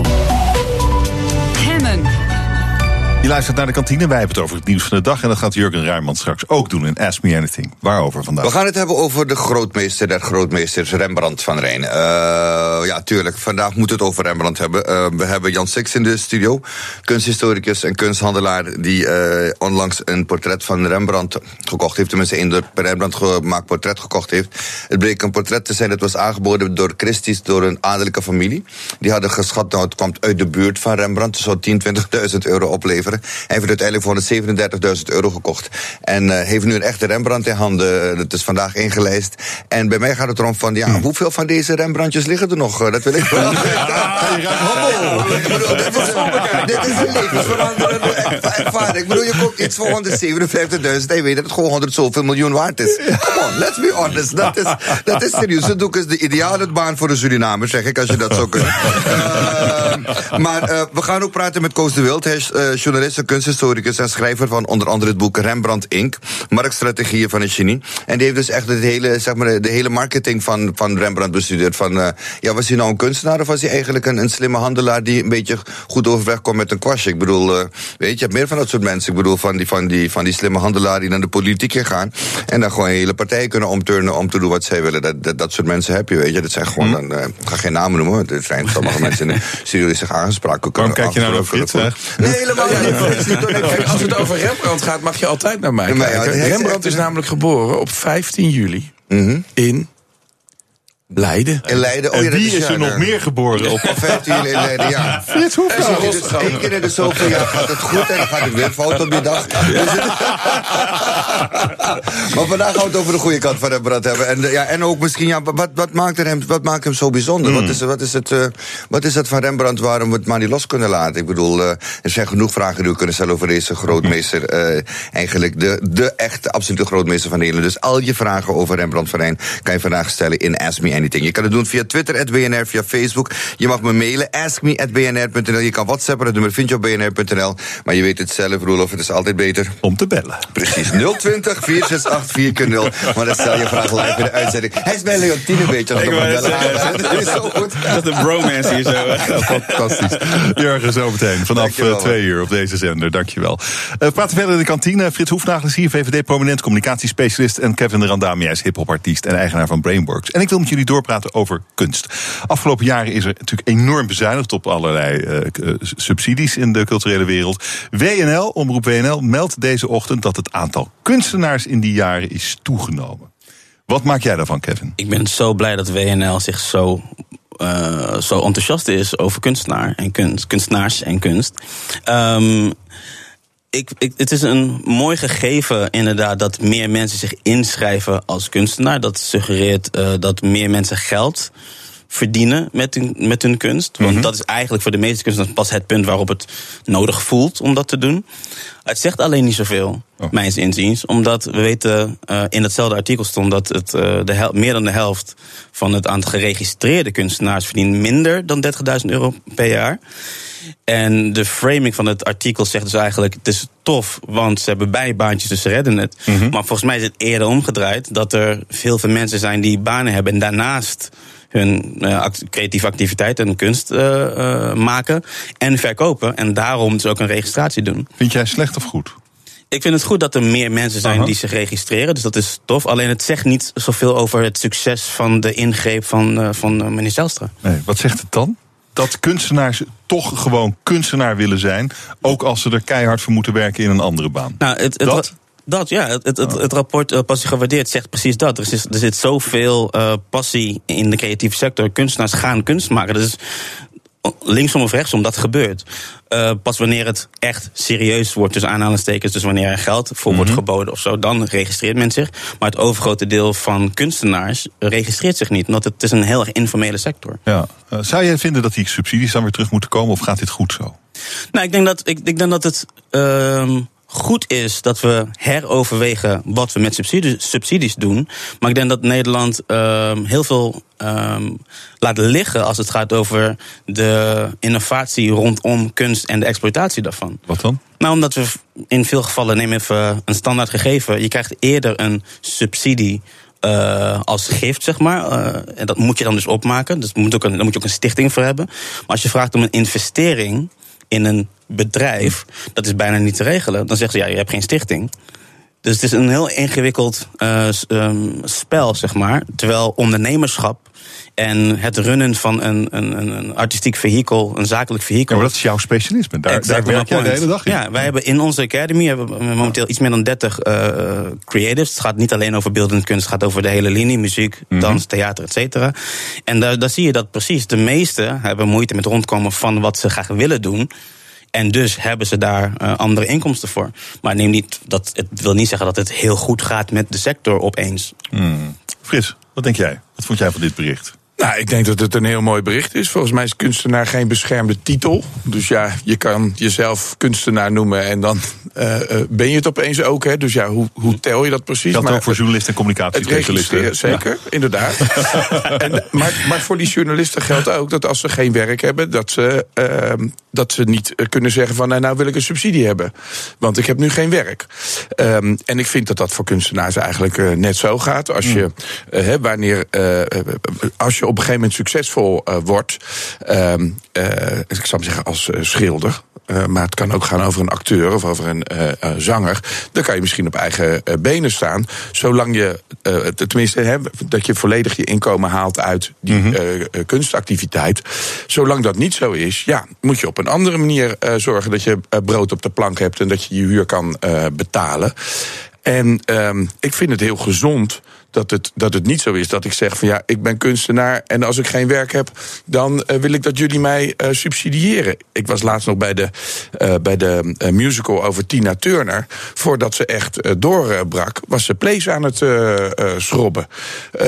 ja, als zij niet had kunnen zingen, dan was ze ook niet doorgebroken. Uh, en uiteindelijk is ze, daar, is ze met die playschrobben kunnen ophouden, omdat ze wel uh, doorbrak. Ja, als je niet kan zingen, dan moet je, moet je geen uh, carrière als zanger ambiëren. Ja, het, het, is, het is deze, er wordt een soort van binaire polarisatie neergezet van of je bent struggling artist, of je bent succesvol. Uh, en hoe we de industrie om creativiteit hebben ontwikkeld, is dan natuurlijk ook dat is heel zichtbaar. Dus mensen die veel te zien zijn, die ogen en voelen al snel heel erg succesvol. Dat zegt in de meeste gevallen altijd echt niks over hoeveel geld ze verdienen. Mm -hmm. Je kan heel veel te zien zijn, ja. maar dat wil niet zeggen dat je geld verdient. En daar komt bij dat als je die top neemt, dus de, de grootverdieners, en we kijken dan naar uh, wat we nu zeggen, dus de mensen die struggelen, er is een hele lab tussen. Ja. En die lab, maar die, die is wel degelijk, zij... dat zijn wel degelijk ondernemers. Ja. En die ja. krijgen dus ook, die verdienen geld met hun creativiteit. However. Maar zij die struggelen, die moeten zich afvragen: heb ik wel het juiste beroep? Of kan ik dit beter als hobby doen? Maar en degene die dat, ertussen. Of dat zo is, omdat, omdat die grote bedrijven zitten, krijgen. Ja, die zijn, die zijn uh, ook aan het uh, knokken. Nee, true. Maar, maar grote bedrijven krijgen ook subsidies. Dus het, is het, het gegeven subsidie Hmm. is niet zozeer. eh, ik bedoel, RVO eh, geeft miljoenen uit aan, aan, aan, aan, bedrijven. Ja, maar er zijn heel veel beroepsgroepen. Als ik toch geen werk. Ik, ik, ben, ik ben ZZP'er. Mhm. Als ik geen eh, werk meer heb. dan kan ik niet zeggen een subsidie. Ja, dan verval ik in de uitkering. En uiteindelijk krijg ik dan een sollicitatieplicht. En dan zeggen ze: je gaat maar wat anders doen. Want dat waar jij je bedrijf in hebt opgericht. blijkbaar ben je daar niet goed genoeg in. Nou, ik vind dat voor kunstenaars dat dat niet anders moet zijn. Nee, ik ben het helemaal eens. Ik bedoel, het gaat niet over dat je recht hebt op subsidie als je zegt ik ben een kunstenaar. Overigens, uitkeringen is een vorm van subsidie, mijns inziens. Maar we eh, zijn nu op basis van dit bericht aan het zeggen... nou, eh, die Zijlstra die heeft, eh, is een visionaire man... want eh, we, zijn, we hebben nu meer kunstenaars. Ja, maar Zo dat is wel grappig. Want inderdaad, Zijlstra die was toen de tijd nog staatssecretaris van Cultuur. Hè, die heeft toen behoorlijk gesneden in. Dat was in het eerste kabinet eh, eh, Rutte. Ik moet je eerlijk zeggen, de manier waarop hij dat deed sprak mij niet zo aan. Want het was een beetje PVV-achtige manier van ja, kunst, dat zijn eh, is allemaal linkse hobby's. Nou, ik vind dat helemaal geen linkse Mm. hobby. Ik vind dat een onderdeel van onze samenleving. Maar ik weet nog wel dat ik in de tijd in Museum Boerhaven was. Mm. In Leiden, waar de directeur een speech hield. En die liet een foto zien van Halbe Zijlstra. En die zei, ik had zo'n hekel aan deze man. Want eh, dat bezuinigen maar. En eh, op al die eh, musea en op al die andere kunstinstellingen. En toen zei hij, maar ik heb, ik heb iemand eh, anders voor u... eh, die ik wel heel eh, erg waardeer. Toen liet hij diezelfde foto van, eh van Mm. Halbe Zijlstra zien. Toen zei hij, want om eerlijk te zijn... wij lagen ook aan dat, aan dat Ah, subsidie-infuus. ja. Daarom we is hadden goed. helemaal niet nodig om naar buiten te gaan. We wisten ook helemaal niet hoe dat moest. En we Ja. dachten ook helemaal niet dat we het konden. Maar we kunnen het wel, want we hebben nu meer geld van sponsoren... dan dat we ooit aan subsidie hebben gekregen. Exactly. En dat dus wat dat dat, dat betreft is- was het wel dat- goed om de boel een beetje op te schudden. Exactly. Uh, however, dus met dat gegeven helemaal mee eens. En met dat gegeven is zo. Dus subsidie op zichzelf is, moet heroverwogen worden. Maar we zeggen nu helemaal geen, geen subsidie. Of bijna niet. Maar we kijken ook niet naar hoe dan wel te investeren. En als je zegt je moet ondernemender worden, dan hoort daar een, een, een, een vehikel voor, voor investeringen bij, mijns inziens. Er zijn nog wel steeds heel veel subsidies in de kunst- en cultuursector. Heb- heb- er, ja. Hebben jullie dat verhaal gelezen in de NRC? Ook in de Telegraaf stond het over, over eh, het enorm sappig verhaal bij het Openbaar Ministerie. Het gaat over liefdesrelaties tussen eh, twee mensen in de top. Drie mensen in de top eigenlijk. Het is heel, heb je niet gelezen? Drie? Ja? Ja, Tegelijk? Nee, nee, niet tegelijk. Maar jij zegt een sappig verhaal. Misschien wel, ja. Nou, het probleem is een beetje dat het schijnt dat de ene officier van justitie de andere officier van justitie heeft benoemd in een hogere functie. Dat dat allerlei, tot allerlei kinderzinnen leidt in die organisatie. Ehm, ik dacht, oeh, wil ik dit allemaal weten? Dacht ik, nou ja, misschien wel als het een effect heeft op eh, hoe, eh, hoe het OM te werk gaat. En toen dacht ik, zou dat dan schadelijk zijn, dit soort dingen? Ja, ik, ik, eh, ik weet het niet precies. Ik denk wel, Nee, weet ik ook je, niet. volgens mij zijn de meeste mensen die elkaar tegenkomen en eh, uiteindelijk eh, koppel worden of op elkaar verliefd worden, ontmoeten elkaar in een werksituatie. Dus op, de- onder andere op de werkvloer. Ik kan me bijna niet voorstellen dat dat bij het OM nou anders is dan in de rest van Nee, de maar hier, wereld. hier zwegen ze erover een paar jaar. hè. Twee hoofdofficieren, hoog, best, best hoge functionarissen zijn dat. En die, die, nou, die waren verliefd, wat prachtig is. Maar ze zeiden het niet. Oh. En dat is blijkbaar. En waarom dus- zeiden ze het dan niet? Nou, dat vonden ze blijkbaar lastig in hun werksituatie. Oh. Ja, Ik, ik, ik moet heel Hoe ga je zeggen, hiermee om? Ik onthoud mij van stemming. Want ik vind het, ik vind het, eh, ik vind het zo'n ingewikkeld. Het is een heel ingewikkeld verhaal. Ik snap inderdaad dat, je, dat er een zorg kan zijn eh, rondom eh, hoe- keuzes dan worden gemaakt. En zeker Nou, als het gaat over strafrechtelijke zaken, wordt het dan inderdaad. weet je, over sommige dingen hoor je niet te communiceren. En weet je, als je dicht of intiem bent met elkaar, dan kan dat. Wat wordt er op het kussen uitgewisseld? Nou ja, dat. Dus ik kan me voorstellen dat het vragen oproept. Maar zoals het, het hele artikel als een soort van House of Cards-achtige episode werd neergezet. En het was een beetje. Het was gewoon de story bij het, eh, in de NRC, jongens. Ja, ja, ja, Eh, iets- nog, nog, nog, we hebben nog tijd voor een ander ding. Eh, eh, het, eh, de opmerking van minister Grapper- Grapperhaus van Justitie gisteravond. om te kijken of het misschien toch een goed idee is. om de kinderen van Nederlandse jihadisten terug te halen uit het Midden-Oosten, uit vluchtelingenkampen. Eh, dat is iets waarvan eh, het kabinet eerder zei. Dat doen we niet, veel te groot risico. Nu wil die minister toch gaan onderzoeken. Wat zit hier achter? Wat is hier gebeurd? Ik weet het niet. Ik moet je eerlijk zeggen, ik vind minister Grappenhuis een verademing. Eh, ik zag hem gisteren inderdaad eh, bij Pauw. Wat een, wat een eh, prima manier van communiceren heeft. hij. Ook al is het dat hij gewoon aangeeft waar hij wel iets over kan zeggen en waarover niet en waarom. Ehm, waarom hij dit nou zei, werd niet echt gevraagd. Dus, dat is hem, dus daar, daar heeft hij nog geen uitleg over kunnen geven. Volgens mij is de, inderdaad wat jij zegt, de lijn van het kabinet is nee, eh, die kinderen halen we niet terug. Want eh, we lopen het risico dat we eh, daarmee de terroristjes van de toekomst binnenhalen. En dus hebben we dan ook meteen de aanslagen binnen. Of we moeten ze binnenhalen en ze meteen weer controleren in alles eh, eh, wat ze doen. Ehm, ik denk dat die lijn wel een verstandige is. Niet dat, omdat die kinderen daar zoveel aan kunnen doen. Maar ja, die ouders hebben natuurlijk wel besloten om ehm, naar eh, zo'n gebied eh, te gaan. En je kan je afvragen of die kinderen daar ongeschonden vandaan komen. Maar ja, het zijn wel kinderen.